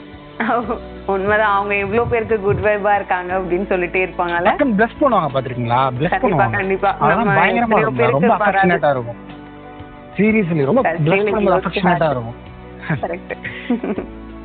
ரசாலி, நீங்க சொல்லுங்க, உங்களுக்கு எப்படி இருந்திருக்கு இவங்களோட நினைவுகள்? ஃபர்ஸ்ட் டைம் நான் வந்து ஃபர்ஸ்ட் பயந்தேன். இப்போ சொன்னார்ல காட்டி சொன்ன மாதிரி ரொம்பவே பயம் இருந்தது. அந்த பயம் எதனால கிரியேட் ஆச்சுன்னா, ஸ்டடிங் 9th standard, ஆமாம், நான் ட்ரெயினில் ட்ராவல் பண்ணிட்டு இருக்கும் போது என் பக்கத்துக்கிட்ட இருக்கவங்ககிட்ட காசு கேட்டாங்க. அவங்க கொடுக்கலன்னொன்னே அவங்கள அடிச்சுட்டாங்க, நீ ஏன் கொடுக்கல அப்படின்னு சொல்லி. எனக்கு அதை பார்த்ததுக்கு அப்புறம் வந்து ஐயோ எல்லாருமே இப்படிதான் இருப்பாங்க போல அப்படின்னு சொல்லிட்டு எனக்கு இந்த பயம் வந்து 9th standard ஸ்டார்ட் ஆகி சாலிடா காலேஜ் 1st year வரைக்குமே இருந்துட்டு இருந்துச்சு. நான் என்ன பண்ணுவேன்னா, நான் பார்த்தேன்னா அப்படியே கண்ணை முடிப்பேன், சரி தூங்குற மாதிரி இருந்தா விட்டு போயிடுவாங்க அப்படின்னு நினைச்சிட்டு கண்ணெல்லாம் முடிட்டு அப்படியே விட்டுருவேன். சின்ன பிள்ளை, நீங்க திட்டு பிள்ளைதான் அப்படின்னு இல்லை, அந்த சின்ன பயம் இருந்துகிட்டே இருக்கும். சரி நம்மளையும் அடிச்சிருவாங்க இல்லைன்னு சொன்னா அப்படின்ற ஒரு பயம் இருந்துகிட்டே இருந்தது. அதுக்கப்புறம் காலேஜ் 1st year நார்மலா இப்ப ரோட்ல எல்லாம் நடந்து போவாங்க, அவ்வளவா நான் ட்ரெயின்ல டிராவல் பண்ணது கிடையாது. அந்த இன்ஃபெக்ஷன் வந்து கொஞ்சம் கொஞ்சமா அங்கங்கதான் இருக்கு. அங்கங்க பார்த்தது வச்சு நான் ஓகே இவ்வளவுதான் இப்படிதான் இருப்பாங்க போல, எல்லாருமே இப்படிதான் அப்படின்ற ஒரு மைண்ட் தாட்ல இருந்தது. ஆனா அதுக்கப்புறமேட்டு வந்து எல்லாருமே அப்படி இல்லை நான் புரிஞ்சிட்ட டைம் வந்து, அந்த ட்ரெயின் டிராவலிங்லயே சேல் பண்ணிட்டு இருப்பாங்க. இப்ப நிறைய பேர் காசு வாங்குறாங்க, ஆனா அந்த வேலை பாக்குறாங்க பாத்தீங்களா, அவங்க வந்து உக்காந்து என்னம்மா சாப்பிட்டியாமா எங்க போயிட்டு வர அப்படின்னு நார்மலா இன்ட்ராக்ட் பண்ணுவாங்க, பேசுவாங்க. இன்னும் ஒரு பிராக்ஷன் ஆஃப் செகண்ட்ஸ்ல அவங்க நம்மளுக்குள்ள ஒரு ஃப்ரெண்ட் ஆயிடுவாங்க. எக்ஸாக்ட்லி, சீரியஸ்லி, ஆமா, செல்லம் அப்படியே கூப்பிடுவாங்க. ஆமா, நல்லா இதெல்லாம் கூப்பிட்டு பேசுவாங்க மாதிரி இருக்கும். நிஜமா செமையா இருக்கும் அந்த அவங்க கூப்பிடும்போது. ஆக்சுவலா அந்த மாதிரிலாம் ஓகே நான் அதுக்கப்புறம் தான் நான் ஃபீல் பண்ண, ஓகே எல்லாருமே அப்படி இல்ல இருக்காங்க, பட் கொஞ்சம் பேர் இருக்காங்க அப்படின்னு நினைச்சது. இது மாதிரி ஒரு சின்ன சின்ன எக்ஸ்பீரியன்ஸ் அங்கங்க இருக்கு, அவ்வளவுதான். ஓகே, உள்மாக்கு நீங்க சொல்லுங்க, நீங்க என்ன நினைக்கிறீங்க? எனக்கு வந்து பிரியாக்காவை சந்தித்ததுக்கு முன் சந்தித்ததுக்கு பின் அப்படின்ற மாதிரி ரெண்டு எக்ஸ்பீரியன்ஸ் இருக்கு. நல்லா தெரியும், எஸ்ஆர்ஓல பார்த்தப்ப நான் இப்போ இவங்க எல்லாருமே என்ன சொன்னாங்களோ இதெல்லாமே நான் மைக்ல அக்கா கிட்ட சொன்னேன் கம்ப்ளைண்டா. உண்மையிலேயே சொல்லுங்கக்கா, சீரியஸா நான் வந்து டோல்கேட்ல ஒரு வாட்டி மாட்டிக்கிட்டேன்க்கா பைக்ல வரும்போது. நான் சத்தியமா சொல்றேன், விழுப்புரம் டோல்கேட்ல நான் உங்க பேர் தான் யூஸ் பண்ணேன். பிரியா பாபு அக்கா ஃப்ரெண்டு சொன்னேன், நுங்கம்பாக்கம் 2 வாட்டி உங்க பேர் யூஸ் பண்ணிருக்கேன். ஓகே, அப்பெல்லாம் யூஸ் பண்றப்ப அவங்க வந்து லைக் அவங்க காசு கேட்கறவங்க ஒரு ஸ்டெப் பின்னாடி தள்ளினாங்கக்கா. அது உங்க மேல இருக்க மரியாதை தான் எனக்கு அப்போ உண்மையிலே ஃபீல் ஆச்சு. தேங்க்யூ. அது எனக்கு வந்து ரொம்ப அது செம்ம கெத்தா இருந்துச்சா, அப்பா நம்ம வேற லெவல் கான்டாக்ட் தான்ப்பா வச்சிருக்கோம் அப்படின்னு. அது எப்படி போலீஸ் ஸ்டேஷன்ல லைக் இங்க டிராபிக் போலீஸ்ல ஐடி என் ஃப்ரெண்டு அப்படின்னு அந்த மாதிரி ஃப்ரெண்டுன்னு சொல்றப்ப எனக்கு செம்ம கெத்தா இருக்கும். நாங்களும் சொல்லுவோம் தெரியும்ல, அது மாதிரி எனக்கு கெத்தா இருக்குங்க. அதுல எனக்கு என்னன்னா ரெண்டு மூணு கொஸ்டினோட தான் நான் வந்தேன். ஒண்ணு வந்து வீடு மேட்ரு. இந்த வீடு மேட்ரு வந்து எப்படி தெரியுமாக்கா, நீங்க ஆக்சுவலா மீனா ஸ்ரீலங்கா வேற சொல்லியிருந்தீங்கல்ல, கொழும்புன்னு சொல்லியிருந்தீங்கல்ல, அந்த எக்ஸ்பீரியன்ஸை கொஞ்சம் ஷேர் பண்ணுங்கக்கா ஃபர்ஸ்ட். அதுக்கப்புறம் நம்ம இந்த டாபிக் இல்ல கொழும்பு எக்ஸ்பீரியன்ஸ் ஒன்றும் இல்லை, பிறந்தது அங்கே கொழும்புல பிறந்தோம். அப்ப இங்க வந்து அந்த 5 வயசுலயே ஷிஃப்ட் ஆயிட்டாங்க. அந்த 3 மாசம் ஆசிரிய ஒப்பந்தம் இருந்ததுனால அந்த 5 இயர்ஸ்ல, ஏன்னா எங்களோட பூர்வீக கிராமம் வந்து முத்திரி பக்கத்துல, திருச்சி பக்கத்துல முத்திரி திருவெங்கிமலை, அதனால இங்கேயே ஷிஃப்ட் ஆயிட்டாங்க. அதுதான் எங்களுடைய இது. மத்தபடி வார் எக்ஸ்பீரியன்ஸ் அதெல்லாம் எதுவுமே இல்லையா? அதெல்லாம் எதுவுமே இல்லை. ஏன்னா எப்ப பார்த்தாலும் நீங்க சுராசிக் படம் மாதிரியே வந்துட்டு ஏதாவது ஒரு எக்ஸ்பீரியன்ஸ் கேக்குறீங்க. அவ்வளவுதான் என்னோட அந்த எக்ஸ்பீரியன்ஸ், அவ்வளவுதான். அந்த ஒரு 5 இயர்ஸ்ல என்ன ஒன்றும் தெரியாது இல்லையா, 5 இயர்ஸ் தூக்கிட்டு வந்துட்டாங்க இங்க, அவ்வளவுதான். ஏன்னா நம்ம பூர்வீக கிராமம் இங்க அப்படின்றதுனால. ஆனா அம்மா அம்மாலாம் வந்ததுக்கு அப்புறம் தான் நடந்தது. நாங்க 75ல இங்க வந்துட்டோம். அதுக்கப்புறம் தான் அது வாரெல்லாம் நடந்த விஷயம், அதெல்லாம் நடந்த விஷயம் எல்லாம். Okay okay.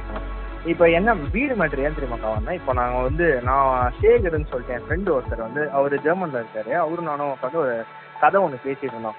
அந்த டைம்ல வந்து சாதாரணமா ஒரு பொண்ணு வந்து வீடு, இன்னைக்கு பேச்சுலருக்கு வீடு கிடைக்கணும்னா ஒருத்த கல்யாணம் பண்ணது தான் வீடு கிடைக்கும் அப்படின்ற ஒரு கான்செப்ட் இருக்குல்ல.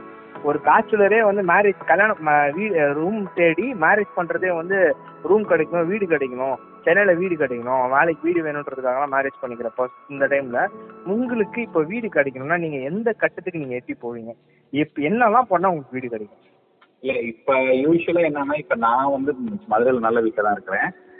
என்னன்னா நம்ம இந்த நண்பர்கள் மூலமா தான் வீடு தேட முடியுது. இப்ப என்னன்னா இப்ப என்ன மாதிரியான ஆட்கள் வந்திருக்கிறாங்கன்னா, ஏற்கனவே நம்ம பரிச்சயமான நண்பர்கள் இருக்கிறாங்க இல்லையா, ஸோ அவங்கள மூலமா தான் வீடு கிடைக்கிறது.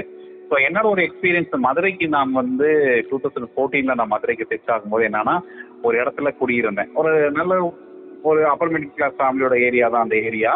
ஸோ அந்த ஹவுஸ் ஓனர், அந்த வீட்டில் குடியிருந்தவங்க என்னோட ஃப்ரெண்டோட ஃப்ரெண்டு. ஸோ அதனால இந்த மாதிரி நான் என்ன ஒர்க் பண்ணுறேன்னு தெரிஞ்சு ஹவுஸ் ஓனரை கன்வின்ஸ் பண்ணி அந்த வீட்டுக்கு வந்து என்னை குடி வச்சுட்டாங்க. ஆனால் குடி நான் வந்ததுக்கு அப்புறம் தான் அந்த ஏரியாவுக்கே நான் திருநங்கை குடி வந்திருக்கேன்னு தெரிஞ்சோடனே தாட்டு போட்டுன்னு கத்த ஆரம்பிச்சுட்டாங்க. கத்த ஆரம்பி ஹவுஸ் ஓனர் வரைக்கும் போனை போட்டு, நீங்கள் எப்படி குடி வைக்கலாம் ஒரு திருநங்கையா, இங்கே நிறைய ஆம்பளைங்க வருவாங்க அப்படி இப்படின்ட்டு ரொம்ப பிரச்சனை பண்ணிட்டாங்க அவங்க. ஸோ இது நடந்துச்சு. ஆனால் ஹவுஸ் ஓனர் என்கிட்ட சொல்லலை, ஏன்னா அவங்க வேற இடத்துல குடியிருக்கிறாங்க. அப்புறம் கிட்டத்தட்ட பாத்தீங்கன்னா ஒரு 3-4 மாசம் யாருமே கிட்ட பேச மாட்டாங்க. இப்ப நானும் கடைக்கு போவேன், சாமான் வாங்கிட்டு வருவோம், நானும் அம்மா மட்டும் தான் வீட்டுல இருந்தோம், எல்லாமே பண்ணுவோம், வேலைக்கு போவேன் வருவேன், எல்லாம் பண்ணுவேன். ஸோ அதுக்கப்புறமா கொஞ்சம் கொஞ்சமா எங்களுடைய நடவடிக்கைகளை பார்த்தாங்க எல்லாருமே. அப்புறம் வந்து கொஞ்சம் புரிஞ்சுக்கிட்டாங்க. புரிஞ்சுக்கிட்டு அதுக்கப்புறம் நிறைய அவங்க அப்புறம் வந்து நம்ம வேலைகள் அப்புறம் பேப்பர்ல வர்றதெல்லாம் பார்த்து பார்த்து பார்த்து கடைசியா ஒரு 3 வருஷம் கழிச்சு அந்த இடத்த நான் காலி பண்ணும்போது, இங்க காலி பண்ண வேண்டாம், இங்க இருங்க, நாங்க எல்லாம் பாத்துக்கிறோம், ஏன் காலி பண்றீங்கன்னு சொல்ற அளவுக்கு புரிஞ்சுக்கிட்டாங்க. ஸோ இங்க என்னன்னா அந்த புரிதல் கூடிய மிஸ்டேக் தான். அதை புரிதல் கொடுக்க வேண்டிய ஊடகம் சரியா கொடுக்காதனாலதான் இந்த பிரச்சனை அப்படின்னு நான் சொல்லுவேன். அதை ஏன்னா நேரடியா உணர்ந்தேன். கரெக்ட் தான். மிஸ் அண்டர்ஸ்டாண்டிங் கிளியர் பண்ணாவே பாதி பிரச்சனை இருக்காது. அது ரிலேஷன்ஷிப்பா இருந்தாலும் தானே. போய் சாமா வாங்கினப்போ கூட, அந்த வீட்டுக்கு வந்தப்போ கூட பார்த்து சாமா வாங்கினா கூட சில பேர் தள்ளி நிற்பாங்க, என்கிட்ட பேச கூட மாட்டாங்க, அப்படி இருக்கும். அதனால அதுல நிறைய கவனம் நாங்க இருந்தோம். நானும் அம்மாவும் ரொம்ப கவனமா அதுல இருக்க வேண்டிய கட்டாயம் இருந்தது. அதுக்கப்புறம் தான் மெல்ல மெல்ல மெல்ல மெல்ல நம்ம தேவை, நம்ம வேலைகள், நம்ம ஒர்க் பண்றது, காலையில வேலைக்கு போறது, சாயங்காலம் வர்றது, இப்படிலாம் பார்த்த பார்க்க தான் எல்லாரும் அதுக்கப்புறம் நட்பானாங்க. அதுதான் நம்ம முக்கியம். அடுத்த கேள்வி வந்து, இப்ப நீங்க பிறந்ததுல இருந்து ஒரு நேம் ஒண்ணு இருக்கும், ஒரு நேம் வச்சிருப்பீங்க. அந்த நேம கவர்மெண்ட் கிட்ட இப்போ ஒரு ஆதார் கார்டு வாங்கறதா இருக்கட்டும், ஒரு ரேஷன் கார்டு வாங்கறதா இருக்கட்டும், அப்புறம் அந்த ரேஷன் கார்டை வச்சு நீங்க அடுத்து ஒரு சப்போஸ் வெளிநாட்டுக்கு எல்லாம் போறதா ஒரு பாஸ்போர்ட் அப்ளை பண்றதா இருக்கட்டும், சில பேர்லாம் போறாங்க மிலா அப்படின்ற போயிருக்காங்கல்ல. இப்போ இந்த ப்ரொசீஜர் வந்து ஒரு சாமானியன் போய் வாங்குறதுக்கும் ஒரு ஆதார் கார்டை நீங்க அப்ளை பண்றதுக்கும் என்னென்ன வித்தியாசம் இந்த கவர்மெண்ட் சார்ல? அதுல தமிழ்நாட்டை பொறுத்த வரைக்கும் ஒரு நல்ல விஷயம் என்ன நடந்திருக்குது அப்படின்னு சொன்னீங்கன்னா, எப்போதுமே இந்தியாவை பொறுத்த வரைக்கும் தமிழ்நாடு கண்டிப்பா ஒரு பயணியர் ஸ்டேட், அதை நம்ம மறுக்கவே முடியாது. எல்லா விஷயத்துலயுமே நம்ம வந்து மெடிக்கல்ல இருக்கலாம், உள்கட்டமைப்புல இருக்கலாம், நம்ம அரசியலா இருக்கலாம், ஜாதி விஷயங்களை பாக்கிறக்கலாம், நமக்கு வந்து என்னன்னா மற்ற ஸ்டேட்டை விட நம்ம ரொம்ப ஃபார்வர்டா இருக்கிறோம். ஸோ திருநங்கைகள் விஷயத்துலயும் தமிழ்நாடு ஒரு முன்னோடி மாநிலம் அப்படின்னு சொல்லலாம். என்னன்னா 2008ல் வந்து அந்த நலவாரி அமைச்சது வந்து ஒரு பெரிய மாற்றத்தை வந்து கொண்டு வந்தது. அது நம்ம முக்கியமான இடம் சொல்லலாம். அதுக்கு முன்னாடி 2004ல் வந்து நானும் வழக்கறிஞர் ரஜினியும் போட்ட அந்த வழக்கு, திருநங்கைக்கான ஓட்டுரிமை வழக்கு ஒன்று தொடுத்தோம். ஸோ இது வந்து என்னன்னா இங்க நிறைய முற்போக்கு இயக்கங்கள் மத்தியில ஒரு பெரிய சேஞ்சை கொண்டு வந்து பொதுமக்கள் மத்தியில ஒரு பெரிய விழிப்புணர்ச்சி உண்டாக்குச்சு. ஸோ அதனால என்ன ஆச்சுன்னா, அந்த வெல்ஃபேர் போர்டு மூலமா வந்து திருநங்கைக்கு ரேஷன் கார்டு கொடுக்கறது, ஓட்டு கார்டு கொடுக்கறது அப்படின்றதெல்லாம் நிறைய நடந்தது. அரசு அதிகாரிகள் ரொம்ப நல்லா புரிஞ்சுக்கிட்டாங்க. ஸோ இதை இந்த கட்டமைப்பை நம்ம கொஞ்சம் புரிஞ்சுக்கணும். ஏன்னா இங்கே இருக்கக்கூடிய அது நான் அரசியல் பேசுறேன் மற்றவங்க இருந்தாலும் சரி, இங்கக்கூடிய ஒரு திராவிட அரசியலுடைய ஒரு சிந்தனை இருக்கு இல்லைங்களா. இப்போ நிறைய கவர்மெண்ட் அஃபீஷியல்ஸ் பார்த்தீங்கன்னா ரொம்ப டவுன் ஸ்டேர்ல இருந்து வந்த மக்களா இருப்பாங்க. அந்த இடஒதுக்கீடு அப்படின்ற ஒரு விஷயத்துல வந்து ரொம்ப டவுன் ஸ்டேர்ல இருந்து ரொம்ப சமூகத்தினுடைய பின்தங்கிய நிலையில இருந்து வந்ததுனால அவங்களுக்கு கஷ்டம் தெரியும், ஒருத்தருடைய கஷ்டம் என்னன்றது தெரிஞ்சு. அதனால என்ன ஆச்சுன்னா, இப்ப நாங்க போய் ஒரு விஷயம் கேட்கும் போதும் அரசாங்கம் எங்களுக்கு கொடுத்தது அந்த நலவாரியம் விஷயம்னாலையும் ஈஸியா வந்து அந்த விஷயம் நடந்தது. இதுல மிகப்பெரிய மாற்ற ஒரு விஷயம் சொல்ல போனா, ஆதார் கார்டு முகாம் எக்ஸ்க்ளூசிவ் ஃபார் டிரான்ஜெண்டருக்கு நடத்தின பல்வேறு மாவட்டங்கள் இருக்குது. மதுரையில நாங்க நடத்தினோம். மதுரையில வந்து கவர்மெண்ட் ஆபீஸ்ல பேசி கலெக்டர்ட்ட பர்மிஷன் வாங்கி கலெக்டர் வந்து ஓபன் பண்ணி வச்சாரு. 2 நாள் திருநங்கைகள் வந்து எல்லா திருநங்கைகளும் இந்த இடத்துல ஆதாரம் எடுத்துக்கலாம், ஒன்லி ஃபார் டிரான்ஜெண்டர் அப்படின்னு சொல்லி எங்களுடைய அலுவலகத்திலேயே, அதாவது திருநங்கைகளுடைய அலுவலகத்திலேயே வந்து ஆதார் ஆபீஸருக்கு கூப்பிட்டு வந்து கம்ப்ளீட்டா அந்த 2 days ஆதார் கார்டு வந்து எடுத்தாங்க. இது மதுரை மட்டும் இல்ல, சேலம், கோயம்புத்தூர், இப்படி நிறைய மாவட்டங்கள் வந்து அங்க திருநங்கை அலுவலகத்துல வந்து ஆதார் கார்டு வந்து எடுத்த விஷயம் நிறைய நடந்தது. அதோட ஸ்பெஷல் கேம்ப் வந்து நிறைய வந்து கவர்மெண்ட் மூலமா நடத்தப்பட்டது. ஸோ அது தமிழ்நாட்டுல வந்து ஒரு ஒரு வேற மாதிரி தமிழ்நாடோடைய தினாரியோட ரொம்ப வித்தியாசமா இருக்கும். கண்டிப்பாக்கா. இதுல நீங்க கலைஞருக்கு ஏதாவது தேங்க்ஸ் சொல்லணும்னு நினைக்கிறீங்கன்னா சொல்லுவாங்க, ஏன்னா அவங்க தானே முதல்ல 3வது. தேங்க்ஸ் மட்டும் இல்ல, அவருக்கு வந்து நான் பல கோடி தேங்க்ஸ் சொல்லணும் அப்படின்னு தான் சொல்லணும். அதுல ரொம்ப முக்கியமா நான் கனிமொழி அக்காவுக்கு சொல்லணும். நான் கலைஞர் சொல்றதை விட முதல்ல கனிமொழி அக்கா, அதுக்கப்புறம் நான் கலைஞர் அவருக்கு சொல்லணும், இப்ப ஸ்டாலின் அவர்களுக்கும் நான் சொல்லணும். என்னன்னு பாத்தீங்கன்னா, கனிமொழி அக்கா வந்து திருநங்கையோட ரொம்ப ரொம்ப நெருக்கமா இருந்த நபர் அப்படின்னா அவங்கதான். அவங்கதான் இந்த விஷயத்தை வந்து கலைஞர் ஐயா வரைக்கும் வந்து எடுத்துட்டு போய் இப்படி ஒரு விஷயம் உருவாக்குறதுக்கு மிக முக்கியமான காரணம். ஏன்னா கனிமொழி அக்கா வந்து எப்பவுமே கலை இலக்கியத்துல ரொம்ப ஈடுபாடு உண்டு, நாடகம்லாம் நிறைய பண்ணிட்டாங்க. அப்படி வந்து பரிச்சயமாகிதான் திருநங்கையோடைய விஷயங்களை தெரிஞ்சுக்கிட்டு தான் அந்த வாரியம்னு ஒண்ணு அமைச்சது வந்து அதுதான். அதனால கலைஞர்களுக்கு வந்து நாங்க உட்பட எல்லா திருநங்கையிலுமே நாங்க வந்து மிகப்பெரிய கடமைப்பட்டிருக்கிறோம். ஸோ அதனாலதான் நீங்க பாத்தீங்கன்னா கலைஞர் ஐயா இறந்த அன்னைக்கு பாத்தீங்கன்னா அவ்வளவு திருநங்கைகள் வந்து அவரை அந்த இதை பாக்குறதுக்காக வந்து போனாங்க அப்படின்றதும். இந்த எலெக்ஷன்ல வந்து நிறைய மாற்றம் கொண்டு வந்தாரு. இன்னொன்னு பார்த்தோம்னா, தமிழ்நாட்டுல முதல்ல திருச்செங்கோடுல ரியான்னு ஒரு திருநங்கை கவுன்சிலரா நின்று ஜெயிச்சாங்க. ஒரு கட்சி வந்து ஒரு மிகப்பெரிய ஒரு பொறுப்பை கொடுத்ததுன்றது வந்து டிஎம்கே தான் திருநங்கைகளுக்கு. அதே போல அவங்களுடைய இந்தியாலேயே முதல் முறையா, நான் இந்தியாலே தான் சொல்லுவேன், இந்தியால முதல் முறையா தேர்தல் அறிக்கையில திருநங்கை குறித்து எழுதின ஒரே கட்சிக்கு டிஎம்கே தான், திராவிட முன்னேற்ற கழகம் தான். 2006 வந்து அவங்களுடைய தேர்தல் அறிக்கையில மீனவர் நலன் அப்படின்ற பகுதியில திருநங்கை குறித்து எழுதினாங்க. அதுக்கப்புறம் தான் மற்ற கட்சிகள்லாம் அதை பத்தி சிந்தனை பண்ணவே ஆரம்பிச்சாங்க. இப்படி நிறைய அடுக்கிட்டே போலாம். இப்ப வந்து கூட பாத்தீங்கன்னா இந்த திருநங்கை நலவாரியத்தை புதுப்பிக்கிறது, இந்த மாதிரி பல்வேறு விஷயங்கள். இன்னொரு ரொம்ப முக்கியமா சொல்ல போனா, திருநங்கை தினம்னு உருவாக்குனது அந்த ஏப்ரல் 15 வந்து சட்ட ரீதியா அதை வந்து ஜியோ போட்டு பண்ணது வந்து கலைஞர் ஐயா அவர்கள் 2010 வந்து அதை பண்ணாரு. நீங்க கேட்கும் போது ரொம்ப சந்தோஷமா இருக்கு. இந்த முன்னேற்ற பணிகள் இதெல்லாம் அவங்கள வந்துட்டு இன்னும் கொண்டாடிட்டு இருக்காங்க. நிஜமாவே சூப்பர் சூப்பர் சூப்பர். நீங்க இந்த மாதிரி ஒரு பக்கம் வளர்ச்சியை பத்தி பேசிட்டு இருக்கும் போது சில பேர் பேட் எக்ஸ்பீரியன்ஸ் ஃபீல் பண்றேன் அப்படின்னு சொல்றாங்கல்ல, நீங்க அதை பத்தி ஏதாவது நினைக்கிறீங்களாக்கா? இது இப்படி இருந்தா மாறிக்கலாம் அப்படின்னு சொல்லிட்டு. இல்ல, நிச்சயமா இருக்கும். நம்ம வந்து எப்போதுமே இந்த உலகம் வந்து பாத்தீங்கன்னா 2-3 இருக்கும். நம்ம உலகம் வந்து ஒன்னாவே இருக்கும்னு சொல்லிடவே முடியாது. இப்ப நீங்க இரவுன்னு இருந்தா பகல் இருக்கும், ஒரு மாலை நேரம் இருக்கும், எல்லாமே இருக்கும் அப்படின்றதான் உண்டு. இயற்கையில ஒரு பக்கம் வந்து நல்ல விஷயம் நடந்துட்டு இருக்கும் போது இன்னொரு பக்கம் அழிவுக்கான விஷயங்கள் நடந்துட்டு தான் இருக்கும். அப்படி வந்து எல்லாமே நடந்துட்டு தான் இருக்கும். அப்படின்ற போது ஒரு வீட்டுல இருக்கக்கூடிய அண்ணன்களுக்குள்ளேயே வந்து அக்கா தங்கச்சிக்குள்ளேயே வந்து மாறுதல் இருக்கும். நீங்க நல்லா பாத்தீங்கன்னா தெரியும். இப்ப சொத்துக்காக கூட பிறந்த அண்ணன் தம்பியை கொலை பண்ற எவ்வளவோ பேரை நம்ம பாத்துருக்கோம். அப்புறம் வந்து இன்னொன்னு, சொத்துக்காக அக்கா தங்கச்சிகள் பேசாத விஷயத்த நம்ம பாத்துக்கிறோம். ஒருத்தர் பேசிக்காத, கடைசி வரைக்கும் பேசிக்காத ஆட்கள் நம்ம வந்து பாத்துக்கிறோம் அப்படின்ற. ஆமா, அதே போல திருடுற ஆம்பளை, பொய் சொல்ற பொம்பளை, திருடுற பெண்ணு, பொய் சொல்ற ஆண், கொலை பண்ற ஆண், கொலை பண்ற பெண்ணுன்னு நிறைய நம்ம வந்து பசங்களை இருந்துட்டே தான் இருக்கிறாங்க. ஆனா திருநங்கைகள் மைனாரிட்டி கம்யூனிட்டி இருக்கிறதுனால நம்ம வந்து அதை வந்து ரொம்ப ஃபோக்கஸ் பண்றோம். ஒரு ஒரு ஒரு இன்னொரு ஒரு இன்னொரு உறவுக்காக பெற்ற குழந்தைகளை வந்து ரிட்டன் கொடுத்து கொள்ளக்கூடிய தாயும் இந்த ஊர்ல தான் இருக்கிறாங்க. உண்டா இல்லையா? கண்டிப்பா இருக்காங்க. சோ ஒரு காயினுக்கு எப்பவுமே 2 சைடு இருக்கும்னு சொல்ல வரீங்க. ஆமா, நிறைய சட்டங்களுக்கு 2 சைடு நம்ம ஒயிட சொல்லிட முடியாது. நம்ம 3 சைடுன்னு எப்போதுமே சொல்லுவேன் நானு. ஏன்னா நீங்க சவுத் போல் நார்த் போல் சொன்னா சென்ட்ரல் போல் இல்லாம நீங்க south pole north pole connect பண்ண முடியாது. கண்டிப்பா கண்டிப்பா. நிஜமா நீங்க சொன்ன அந்த பாயிண்ட் வெத்தி அடின்னு தான் சொல்லணும். ஏன்னா நிறைய பேர் இரவு பகல்னு ஒரே வார்த்தையில முடிச்சிருவாங்க. ஆனா நம்ம அதிகாலையும் அந்தி மாலையும் நம்ம கனெக்ட் பண்றதே இல்லை.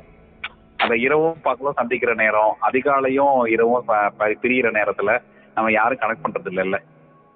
கரெக்ட். ரொம்பவே ரொம்ப சிந்திக்கிற மாதிரியான விஷயம் தான் உண்மையாவே. இன்னொன்னு, இந்த டைம் எல்லாம் ரொம்ப செம்மையான இருக்கும். நீங்க அதிகாலை பாருங்களேன், அந்த ஒரு 4:30 மணில இருந்து ஒரு 6 மணி வரைக்கும் கூடிய அந்த டைம்ல கூடிய அந்த குளிர்ச்சி எனர்ஜெட்டிக் இதுவும், அதே போல சாயந்தரம் ஒரு 5:30ல இருந்து ஒரு 7:30 6 மணி அந்த மாதிரி 4:30 5 மணில இருந்து, அதுவும் எல்லாருமே ரொம்ப என்ஜாயபுளா இருக்கிற டைம் இல்ல. ஆனா அதை நம்ம மறந்துடுறோம் சில சமயம். 9th ஸ்டாண்டர்ட்ல வந்து சமச்சீர் கல்வி வந்து கொண்டு வந்தப்ப, சமச்சீர் கல்வி வந்து 2010ல வந்து அவங்க இன்ட்ரடியூஸ் பண்ணப்ப, சமச்சீர் கல்வியில வந்து 9th ஸ்டாண்டர்ட் பாட புத்தகத்துல வந்து அந்த சோசியல் சயின்ஸ் சமூக அறிவியல்ல திருநங்கை கொடுத்த பாடத்திட்டம் இருக்குது.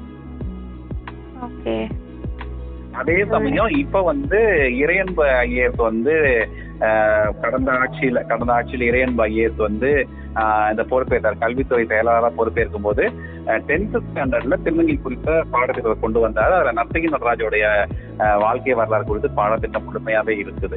ஸோ அந்த வகையிலையும் தமிழகம் வந்து மிக முன்னாடியாலதான் நிக்குது அப்படின்னு நம்ம சொல்லலாம். எஜுகேஷன் செக்டருக்குள்ள இருக்குது, அதுவும் கொண்டு வந்துட்டாங்க தமிழகத்துல. ஆனா என்னன்னா இன்னும் முழுமையா கொண்டு வரணும், இன்னும் சின்ன வயசு வந்து கொண்டு வரணும். ஏன்னா வந்துட்டு இப்ப எப்படின்னா ஒரு 12 13 வயசுல இப்போலாம் பாத்தீங்கன்னா 6th ஸ்டாண்டர்ட்ல இருந்தே பசங்க பியூபர்ட்டி அட்டன் பண்றது அதெல்லாம் நம்ம பாத்துட்டு இருக்கோம் இல்லையா.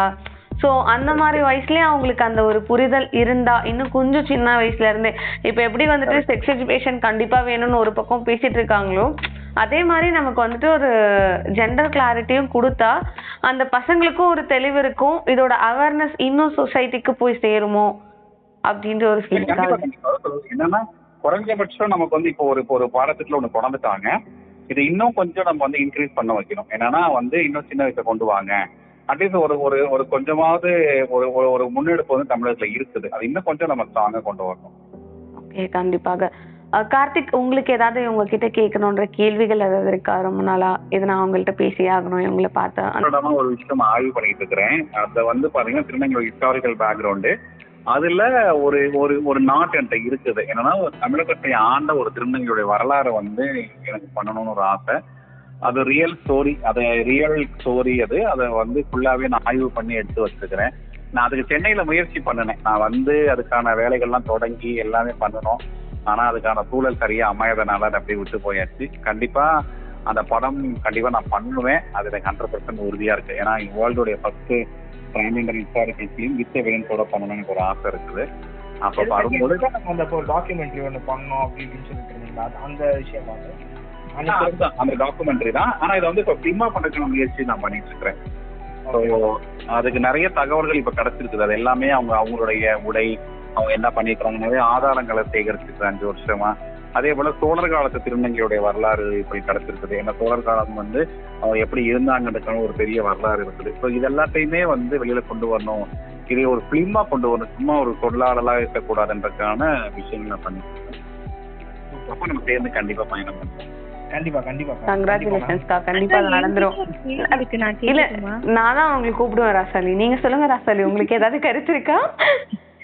இல்ல, எனக்கு ஆக்சுவலி இது எனக்கு ரொம்ப ஹாப்பியா இருக்கு. ஏன்னா இப்பதான் முழுசா இவங்களை பத்தி நான் தெரிஞ்சிருக்கேன். என் மைண்ட் செட்ல இருந்த எனக்கு தெரியும், சரி ஓகே எல்லாருமே இப்படி கிடையாது, சில பேர் தான் அப்படி இருக்காங்க அப்படின்னு. பட் வந்து இவ்வளோ உன்னிப்பா அவங்க கிட்ட இவ்வளோ க்ளோஸா பேசினதுக்கு அப்புறம் தான் எனக்கு ரொம்ப பிடிச்சிருக்கு. ஆக்சுவலி உங்ககிட்ட பேசினதுக்கே நான் ரொம்ப ஹாப்பி, அப்படி வச்சுக்கலாம். தேங்க்யூ. எப்ப வேணா நீங்க கூப்பிடுங்க, எப்ப வேணா பேசலாம். ரொம்ப அழகா பேசுறீங்க, எனக்கு தெரியல ஒரு மாதிரி எனக்கு இன்ஸ்பிரேஷனா இருக்கிற மாதிரி இருக்கு. நம்மளும் பண்ணலாம் எதுவா இருந்தாலும் அப்படின்னு எனக்குலாம் ஃபீல் ஆகுது. எனக்கு ஒரு கேள்வி இருக்கு. இப்போ இது சும்மா ஜென்ரல் கோச்சிங் தான். இப்போ நாங்கெல்லாம் வந்து உமன்ஸ் டே செலிப்ரேட் பண்ணுறோம், men's day, fathers, mothers day, அது மாதிரிலாம் செலிப்ரேட் ஒரு டே இருக்குல்ல. இப்போ உங்களுக்குன்னு ஏதாவது ஸ்பெஷல் டேஸ் ஏதாவது இருக்கா? அதை சொன்னாங்க ஏப்ரல் 15 டிரான்ஜெண்டர் டே. அன்னைக்குதான் வந்து நலவாரியம், இந்திய டிரான்ஜெண்டருடைய வாரியம் அமைக்கப்பட்டது. அதே போல சுப்ரீம் கோர்ட் வந்து டிரான்ஜெண்டர் தேர்ட் ஜெண்டரா கன்சிடர் பண்ணணும்ன்ற தீர்ப்பு வந்ததும் ஏப்ரல் 15 தான். ஸோ அதனால அன்னைக்கு வந்து டிரான்ஜெண்டர் டே நம்ம வந்து செலிப்ரேட் பண்றோம். ஓகே ஓகே ஓகே உங்கள் லைஃப்பில் நடந்த ஏதாவது ஒரு ஸ்பெஷல் மூமெண்ட் ஷேர் பண்ணுறீங்களா? ரொம்ப ரொம்ப அழகான ஒரு மூமெண்ட் என்னோட லைஃப்பில் அப்படின்னு நீங்கள் நினைக்கிற ஏதோ ஒரு மூமெண்ட்? நிறைய விஷயம் இருக்குது. அதில் ஒரு விஷயம் நான் சொல்லணும் அப்படின்னு பார்த்தோன்னா, ஆக்சுவலாக நான் முன்னாடி சொன்னேன் இல்லைங்களா, எனக்கு வந்து நான் ப்ளஸ் டூ தான் படித்தேன். ஏன்னா ப்ளஸ் டூக்கு அப்புறம் இந்த பாலியல் மாறுபாட்டால படிக்க முடியல. ஏன்னா நிறைய திருச்சியில தான் சொந்த அங்கே இருந்தோம். நிறைய விஷயங்கள் திருச்சியில என்னால டிராவல் பண்ண முடியல. ஏன்னா எல்லா இடத்துலையும் கேலிக்கிண்டல் இருந்தது.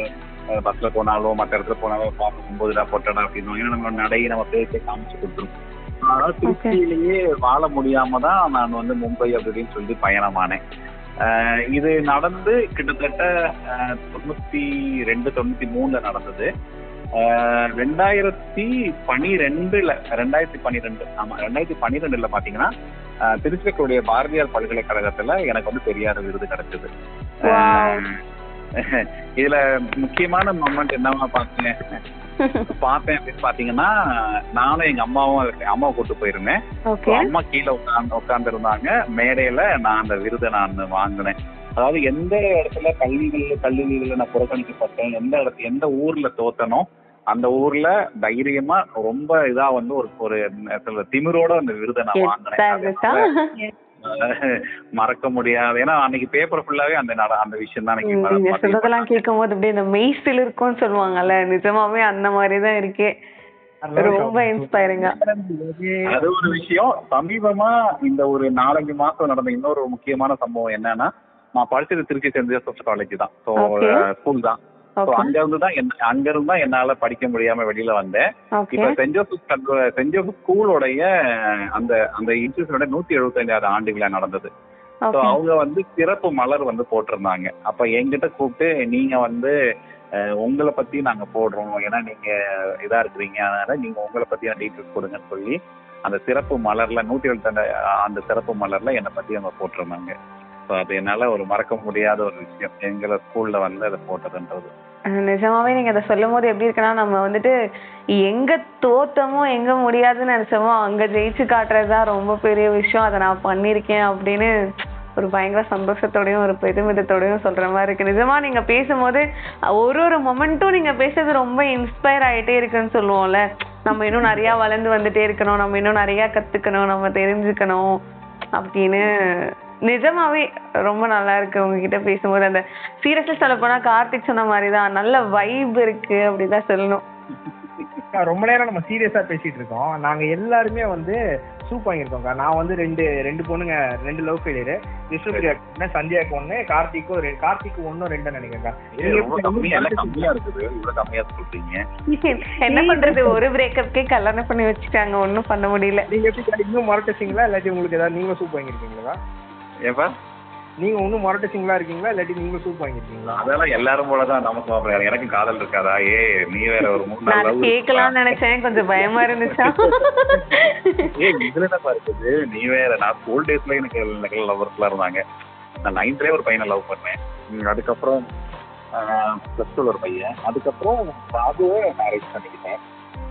ஓகே, சோ நீங்க வந்துட்டு காதல் திருமணமா? காதல் திருமணம். இன்னொன்னு பெற்றோர்கிட்ட சொல்லி அவங்க அம்மா வந்து தாலி எடுத்து போட்டு கல்யாணம் பண்ணது. லட்சுமியோட கதையில நிஜத்துல நாங்க 2 பேருமே ஜோடியா கலந்துக்கிட்டோம். எங்க 2 பேரோட இதுதான். நாங்க பிரிஞ்சதுமே வந்து மனமொத்து தான் பிரிஞ்சோம். நாங்க 2 பேருமே பிரியும் போது சண்டை போட்டு மம்பளெல்லாம் பிரியல. அவங்க வீட்டுல வந்து ரொம்ப சங்கடப்பட்டாங்க. என்னன்னா, ஒரு குழந்தை இருக்காது, பறக்காது, எப்படி வாழ போறேன் அப்படி இப்படின்னு சொல்லிட்டு நாங்கள் தற்கொலை பண்ணிக்குவோம் அப்படி இப்படின்னு மிரட்டினதுனால 2 பேரும் ரொம்ப மீச்சோடா, சரி இனிமே நம்ம போதும், ஒரு 6 வருஷம் அப்படின்னு மீச்சோடா பிரிஞ்சோம். ஸோ நீங்க இப்போ உங்களோட நினைவுகளோட தான் இருக்கீங்க அப்படின்னு சொல்லுவீங்களா, இல்ல நீங்க இன்னும் சொல்ல முடியாது? ஏன்னா அந்த மாதிரி எல்லாம் அந்த சீரியஸான தமிழ் சினிமால இருக்கிற மாதிரி எல்லாம் நம்மளால இருக்க முடியாது. அதெல்லாம் அவங்க அந்த மாதிரி இருப்பாங்களான்னா இருக்க மாட்டாங்க. அவங்க நெக்ஸ்ட் வந்து போயிடுவாங்க இல்லையா. இருக்குது இல்லைன்னு சொல்ல, ஒரு 2 வருஷம் 3 வருஷம் கொஞ்சம் அது வலி இருந்தது, பெயின் இருந்தது. அதுக்காக அவங்க திருமணம் பண்ணி சந்தோஷமா இருக்கணும். கண்டிப்பா நம்ம எந்த இடத்துல குறையில அடுத்தது இருக்கும், அது வந்து இருக்காது. ஏன்னா இன்னொன்னு வந்து லவ்ன்றது வந்து ஒரு பெரிய மனசார்ந்த விஷயம் இல்லை. அது வந்து உடல் தாண்டி ஒரு விஷயம் இருக்குது. ஆனா நிறைய பேர் அது வந்து காமம் சார்ந்த விஷயம் சொல்லுவாங்க. ஆனா காமம் தாண்டி ஒரு விஷயம் அதுல இருக்குது. அதை நிறைய பேரால புரிஞ்சுக்க முடியாது. ஆக அதுக்கெல்லாம் கவலைப்பட்டு இருக்க முடியாது. அதெல்லாம் கவலைப்பட்டு இருந்தா நம்ம வாழ முடியாது. கண்டிப்பா கரெக்ட் தான். அப்ப மொரட்ட சிங்கிள்ஸ்க்கு என்ன பண்ணனும்னு நினைக்கிறீங்க? மொரட்ட சிங்கிள்ஸ்க்கு மொரட்ட சிங்கிள் எல்லாரும் திருட்டு பசங்க தான் தினேஷனா. இல்ல சும்மா பொய்ப்பா, அப்படி எல்லாம் யாரும் இல்லப்பா. ஒரே பொய் பித்தலாட்டம் தான். பொய் பித்தலாட்டம். அவனுக்கு என்னன்னா ஒண்ணு வந்து இவன் யாருக்கும் செட் ஆயிருக்க மாட்டான், இல்ல அந்த புள்ள இவனுக்கு செட் ஆயிருக்காது. அவ்வளவுதான். இல்ல 4 பிரேக்கப் ஆகி வெளியே சொல்லாதவங்களா தான் இருப்பாங்க. ஆமா ஆமா ஆமா, அது சும்மா பொய். அந்த மொரட்ட சிங்கிள்ன்றவங்க எல்லாம் இன்னொன்னு அந்த அந்த இதுக்கு சொல்லுவாங்கல்ல, அது நீங்க சரிப்பட்டு வர மாட்டேன்ற அப்படி ஆளா கூட இருக்கலாம்ல. அதுல நிஜமாவே உண்மை. இது என்னமோ ரொம்பவே ஏத்துக்கிற மாதிரியான ஒரு விஷயமா தான் இருக்கு. தினேஷ், உங்களுக்கு அப்படி ஏதாவது ஐடியா இருக்கா? இல்ல இல்ல, நான் இருந்தாலும் கிடையாது. இல்ல இருந்தா நீங்க அதுக்கு சரிப்பட்டு வர மாட்டீங்கன்னு சொல்ல. இல்ல இல்ல இல்ல, எப்படியோ அக்கால நம்ம கல்யாணத்துக்கு வரதான் போறாங்க. கண்டிப்பா கண்ணா, கண்டிப்பா கண்ணா, தப்பே இல்ல. கண்டிப்பா. ஓகேக்கா, நீங்க இந்த சொசைட்டிக்கு வேற ஏதாவது நீங்க சொல்லணும்னு நினைக்கிறீங்களா? நீங்க வேற ஏதாவது உங்களுக்கு இங்க இருந்து இன்னும் வேணும்னு டிமாண்ட் பண்ற ஏதாவது ஒரு விஷயம் இருக்கா? ஸ்ட்ராங்கா எனக்கு இது வேணும் அப்படின்னு வந்து புரிஞ்சுக்க முயற்சி பண்ணுவாங்க. அவ்வளவுதான் நான் சொல்லுவேன். என்னன்னா இப்ப வந்து பாத்தீங்கன்னா எதுவுமே இந்த இது திருநங்கையோட பிறப்புக்கு அவங்க காரணம் கிடையாது. ஒரு திருநங்கை வந்து நான் திருநங்கையா தான் பிறப்பேன், இல்ல ஒரு திருநம்பி வந்து திருநம்பியா தான் பிறப்பேன்னு சொல்லி வந்தது கிடையாது. அந்த பிறப்புக்கு முழுக்க முழுக்க காரணம் பெற்றோர்கள் தான். ஏன்னா வந்து அவங்களுடைய அந்த எக்ஸஸ் குரோமோசோம் எக்ஸஸ் குரோமோசோம்னாலதான் இந்த குழந்தைகள் வந்து பிறக்கிறாங்க. அதுதான் அறிவியல்பூர்வமான உண்மை. ஸோ அதனால என்னன்னா திருநங்கைகளை புரிஞ்சுக்கோங்க, அவ்வளவுதான். உங்க குழந்தைகளை வந்து திருநங்கை குழந்தைகளை புரிஞ்சுக்கோங்க, ஏத்துக்கோங்க. ஏன்னா இங்க வந்து கொலை பண்றவனை, கொள்ளடிக்கிறவனை, பாலியல் பலாத்காரம் பண்றவனை, திருடுறவனை, பொய் சொல்றவனை நம்ம ஏத்துக்கிறனாம, அவனை வந்து ஜெயில இருந்து காப்பாற்றணும்னு நினைக்கிறனாம திருநங்கைகளை ஏன் நம்ம புறக்கணிக்கணும்? உங்களுக்கு என்ன பண்ணாங்க? ஸோ இதுதான் சொசைட்டியோடக்கு சொல்ல வேண்டிய ஒரு முக்கியமான செய்தி. அதனால என்ன இன்னொன்னு என்னன்னா, உங்களுக்கு நிறைய பேருக்கு தெரியுமான்னு தெரியல, திருநங்கைகள் வந்து அவங்க பெற்றோர்களுக்கு மிகப்பெரிய பாதுகாப்பு. இப்ப பாத்தீங்கன்னா திருநங்கைகளை நீங்க ஏத்துக்கிட்டீங்கன்னா வந்து உங்க நல்லா பாத்துக்கோங்க. இப்ப நான் வந்து பாத்தீங்கன்னா எங்க அம்மா வந்து எனக்கு இறக்குற வரைக்கும் உங்க என் கூட தான் இருந்தாங்க. இப்ப ஒரு 3 மாசம் மட்டும் இறந்து போனாங்க. என் கூட நான் தான் பாத்துக்கிட்டேன் எங்க அம்மா. அது போல பல திருநங்கைகள், என்னுடைய பல திருநங்கை சகோதரிகளோட குடும்பத்தை வந்து குறிப்பா அம்மா அப்பா வந்து கடைசி காலத்துல திருநங்கைகள் தான் பாத்துக்கிட்டாங்க. ஏன்னா அவங்களுக்கு வேற எந்த உறவுமே இல்லை. கணவன், குழந்தை, அந்த மாதிரி சில உறவுகள் இல்லாதனால கண்டிப்பா அம்மா அப்பாவை வந்து ரொம்ப குறிப்பா அம்மாவை வந்து அவங்க வந்து ரொம்ப அன்பா பாத்துக்குவாங்க. அதனால திருநங்கை குழந்தைகள் நீங்க புரிஞ்சுக்கிட்டீங்க, ஏத்துக்கிட்டீங்கன்னா உங்க வீட்டோட வச்சுக்கிட்டீங்க அப்படின்னா உங்களை வந்து கடைசி வரைக்கும் ரொம்ப நல்லபடியா பாத்துக்குவாங்க அப்படின்றத நான் முழுமையா சொல்றேன். ரொம்ப ரொம்ப ரொம்ப தேங்க்ஸ். ஆக்சுவலா இந்த ஷோ ஃபுல்லா கேட்டு முடிக்கும் போது எல்லாருக்கும் அந்த ஒரு புரிதல் இருக்கும் அப்படின்னு தான் நான் நம்புறேன். நிஜமாவே ஒரு திருநங்கை பிறக்கிறது அப்படின்றது வந்துட்டு ஒரு தாய் தகப்பன் அவங்க ஒன்னா இருக்கும் போது, அதாவது செக்ஷுவலா அவங்க ஒன்னா இருக்கும் போது அவங்களுக்கு வர ஃபீலிங்கால தான் வந்துட்டு அந்த ஹார்மோன்ஸ் எல்லாம் சேஞ்ச்ல தான் வந்துட்டு ஒரு திருநங்கை குழந்தை பிறக்கிறாங்க.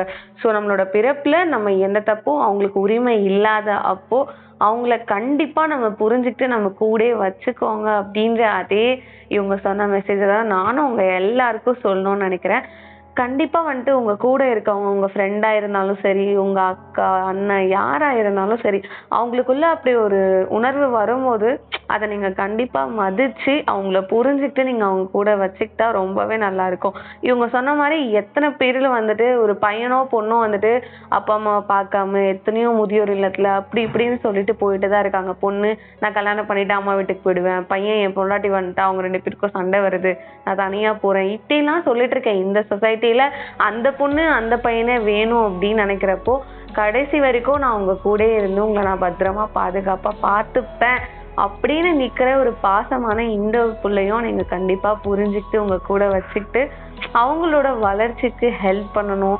நீங்க எல்லாரும் வந்து அவங்கள நம்ம சக மனிதராக தான் பார்க்கணும். நீங்க அவங்கள ஏத்துக்கிறீங்க இல்லை வந்து அவங்க நம்ம வந்துட்டு நம்ம ஏதோ பெருசா அவங்களுக்கு நம்ம பண்ற மாதிரி நினைக்காம அவங்க நம்மளோட ஃப்ரெண்ட் அவ்வளோதான், எப்படி உனக்கு இன்னொரு ஃப்ரெண்டோ அதே மாதிரி தான் இவங்க அப்படின்ற ஒரு மனநிலைக்கு நம்ம வந்து நம்ம மனதிலையும் நம்ம மூளையிலையும் இருக்க அந்த ஒரு சின்ன ஊனத்துலேருந்து வெளியே வந்து இந்த சொசைட்டி ரொம்ப ப்ராட் மைண்டடாக இவங்க எல்லாரையும் பார்க்கணும்னு நினைக்கிறேன். அக்கா, உங்களோட மேலே மேலே பூரா லைஃப்க்கு எங்களோட like congratulations and all the best. நீங்கள் இன்னும் நிறைய பேருக்கு ரொம்ப இன்ஸ்பைரிங்காக வரணும். ஸோ உண்மையாக சொல்ல போனால் என்னோட லைஃப்பில் நான் இன்டர்வியூ பண்ணுற ஃபர்ஸ்ட் பர்சன் நீங்கள் தான். ஸோ நீங்கள் வந்து எனக்கு எவ்வளோ பெரிய இன்ஸ்பிரேஷனாக இருக்கீங்க அப்படின்றது என்னால் வாயால் சொல்லவே முடியல. நான் ரொம்ப பெருமைப்படுறேன். ஃபர்ஸ்ட் என்னோடய லைஃப்பில் நான் கேட்குற ஒருத்தவங்களோட கதை இவ்வளோ ரொம்ப நல்லா இருந்திருக்கு, அவங்க இன்னும் நம்மளுக்குள்ளே உள்ளே வந்து உட்காந்துருக்காங்க அப்படின்னு சொல்லிட்டு நான் ரொம்ப சந்தோஷத்தோட இந்த பாட்காஸ்ட்டை முடியும்னு நினைக்கிறேன். எங்களோட அழைப்புக்கு ஏற்று இந்த பாட்காஸ்ட்டுக்கு வந்ததுக்கு ரொம்ப ரொம்ப ரொம்ப நன்றிக்கா. எனக்கும் ரொம்ப நன்றி. ப்ராட்காஸ்ட் மூலமா வந்து நிறைய விஷயங்களை வந்து நீங்க எனக்கு சமூகத்துல சொல்ல வச்சீங்க. திருநங்கைகளோட இன்னொரு கோணத்தை வந்து நீங்க ரொம்ப அழகா பதிவு பண்ணிக்கிறீங்க, அது எனக்கு ரொம்ப சந்தோஷம். பழக்கமா எல்லாரும் கேட்கற இந்த சோகமான ஸ்டோரி இல்லாம ரொம்ப ஜாலியா ரொம்ப என்ஜாய்மெண்டா திருநங்கைகளுடைய ரொம்ப அழகான பக்கங்களை வந்து நீங்க சமூகத்தை கொண்டு போயிருக்கிறீங்க. அதற்காக நான் ரொம்ப நன்றி தெரிவிக்கிறேன். நன்றி. Thank you so much. Thank you so much. வந்து நம்மளோட கோவிட் உடைய பாதிப்பு ரொம்ப இருக்கிறதுனால எல்லாருக்குமே தடுப்பூசி ரொம்ப அவசியம். குறிப்பா மாற்றுத்திறனாளி மக்களுக்கான ஒரு தடுப்பூசி முகாம் வந்து அரசு சார்பாக ஏற்படுத்தப்பட்டிருக்குது. கண்டிப்பா அந்த முகாம்ல அந்த வேக்சின் போட்டுட்டு நம்ம வந்து அந்த கொரோனா பயத்துல இருந்து நம்ம வந்து பாதுகாப்போம் அப்படின்னு நானும் கேட்டுக்கிறேன். நன்றி, வணக்கம். சென்னை மாநகராட்சியில நம்ம அரசு வந்துட்டு மாற்றுத்திறனாளிகளுக்காக ஒரு சிறப்பு தடுப்பூசி முகாம் வந்துட்டு வச்சிருக்காங்க. ஸோ இவங்கெல்லாம் வரிசையில நின்று ஊசி போடணும் அப்படின்ற ஒரு அவசியம் இல்லாம உங்களுக்கான பதிவை சீக்கிரமா பதிவு பண்ணி போய் ஊசி போட்டுக்கோங்க. இதுக்கான உதவி எண் என்னன்னு பாத்தீங்கன்னா 180042501111. இன்னொரு நம்பர் இருக்கு 9700799993. கண்டிப்பாக வந்துட்டு நீங்கள் எல்லாரும் போயிட்டு இந்த கொரோனாவை வெல்றதுக்காக தடுப்பூசி போட்டு ரொம்ப ஸ்ட்ராங்காக ஹியூமனைஸ்டாக இருங்க அப்படின்னு சொல்லி கேட்டு இந்த பாட்காஸ்ட்டை நாங்கள் முடிச்சுக்கிறோம். நன்றி, வணக்கம். நன்றி, வணக்கம். கடையை சாப்பிடுறீங்களா? கடையை சாப்பிட்டுட்டா போச்சு, சாப்பிடலாமே. ஓகே, எல்லாம் என்ஜாய் பண்ணிங்களா? ஏய், அது பயங்கர. அவங்க வந்தோடனே ஸ்டன் ஆகிட்டேன். நல்லா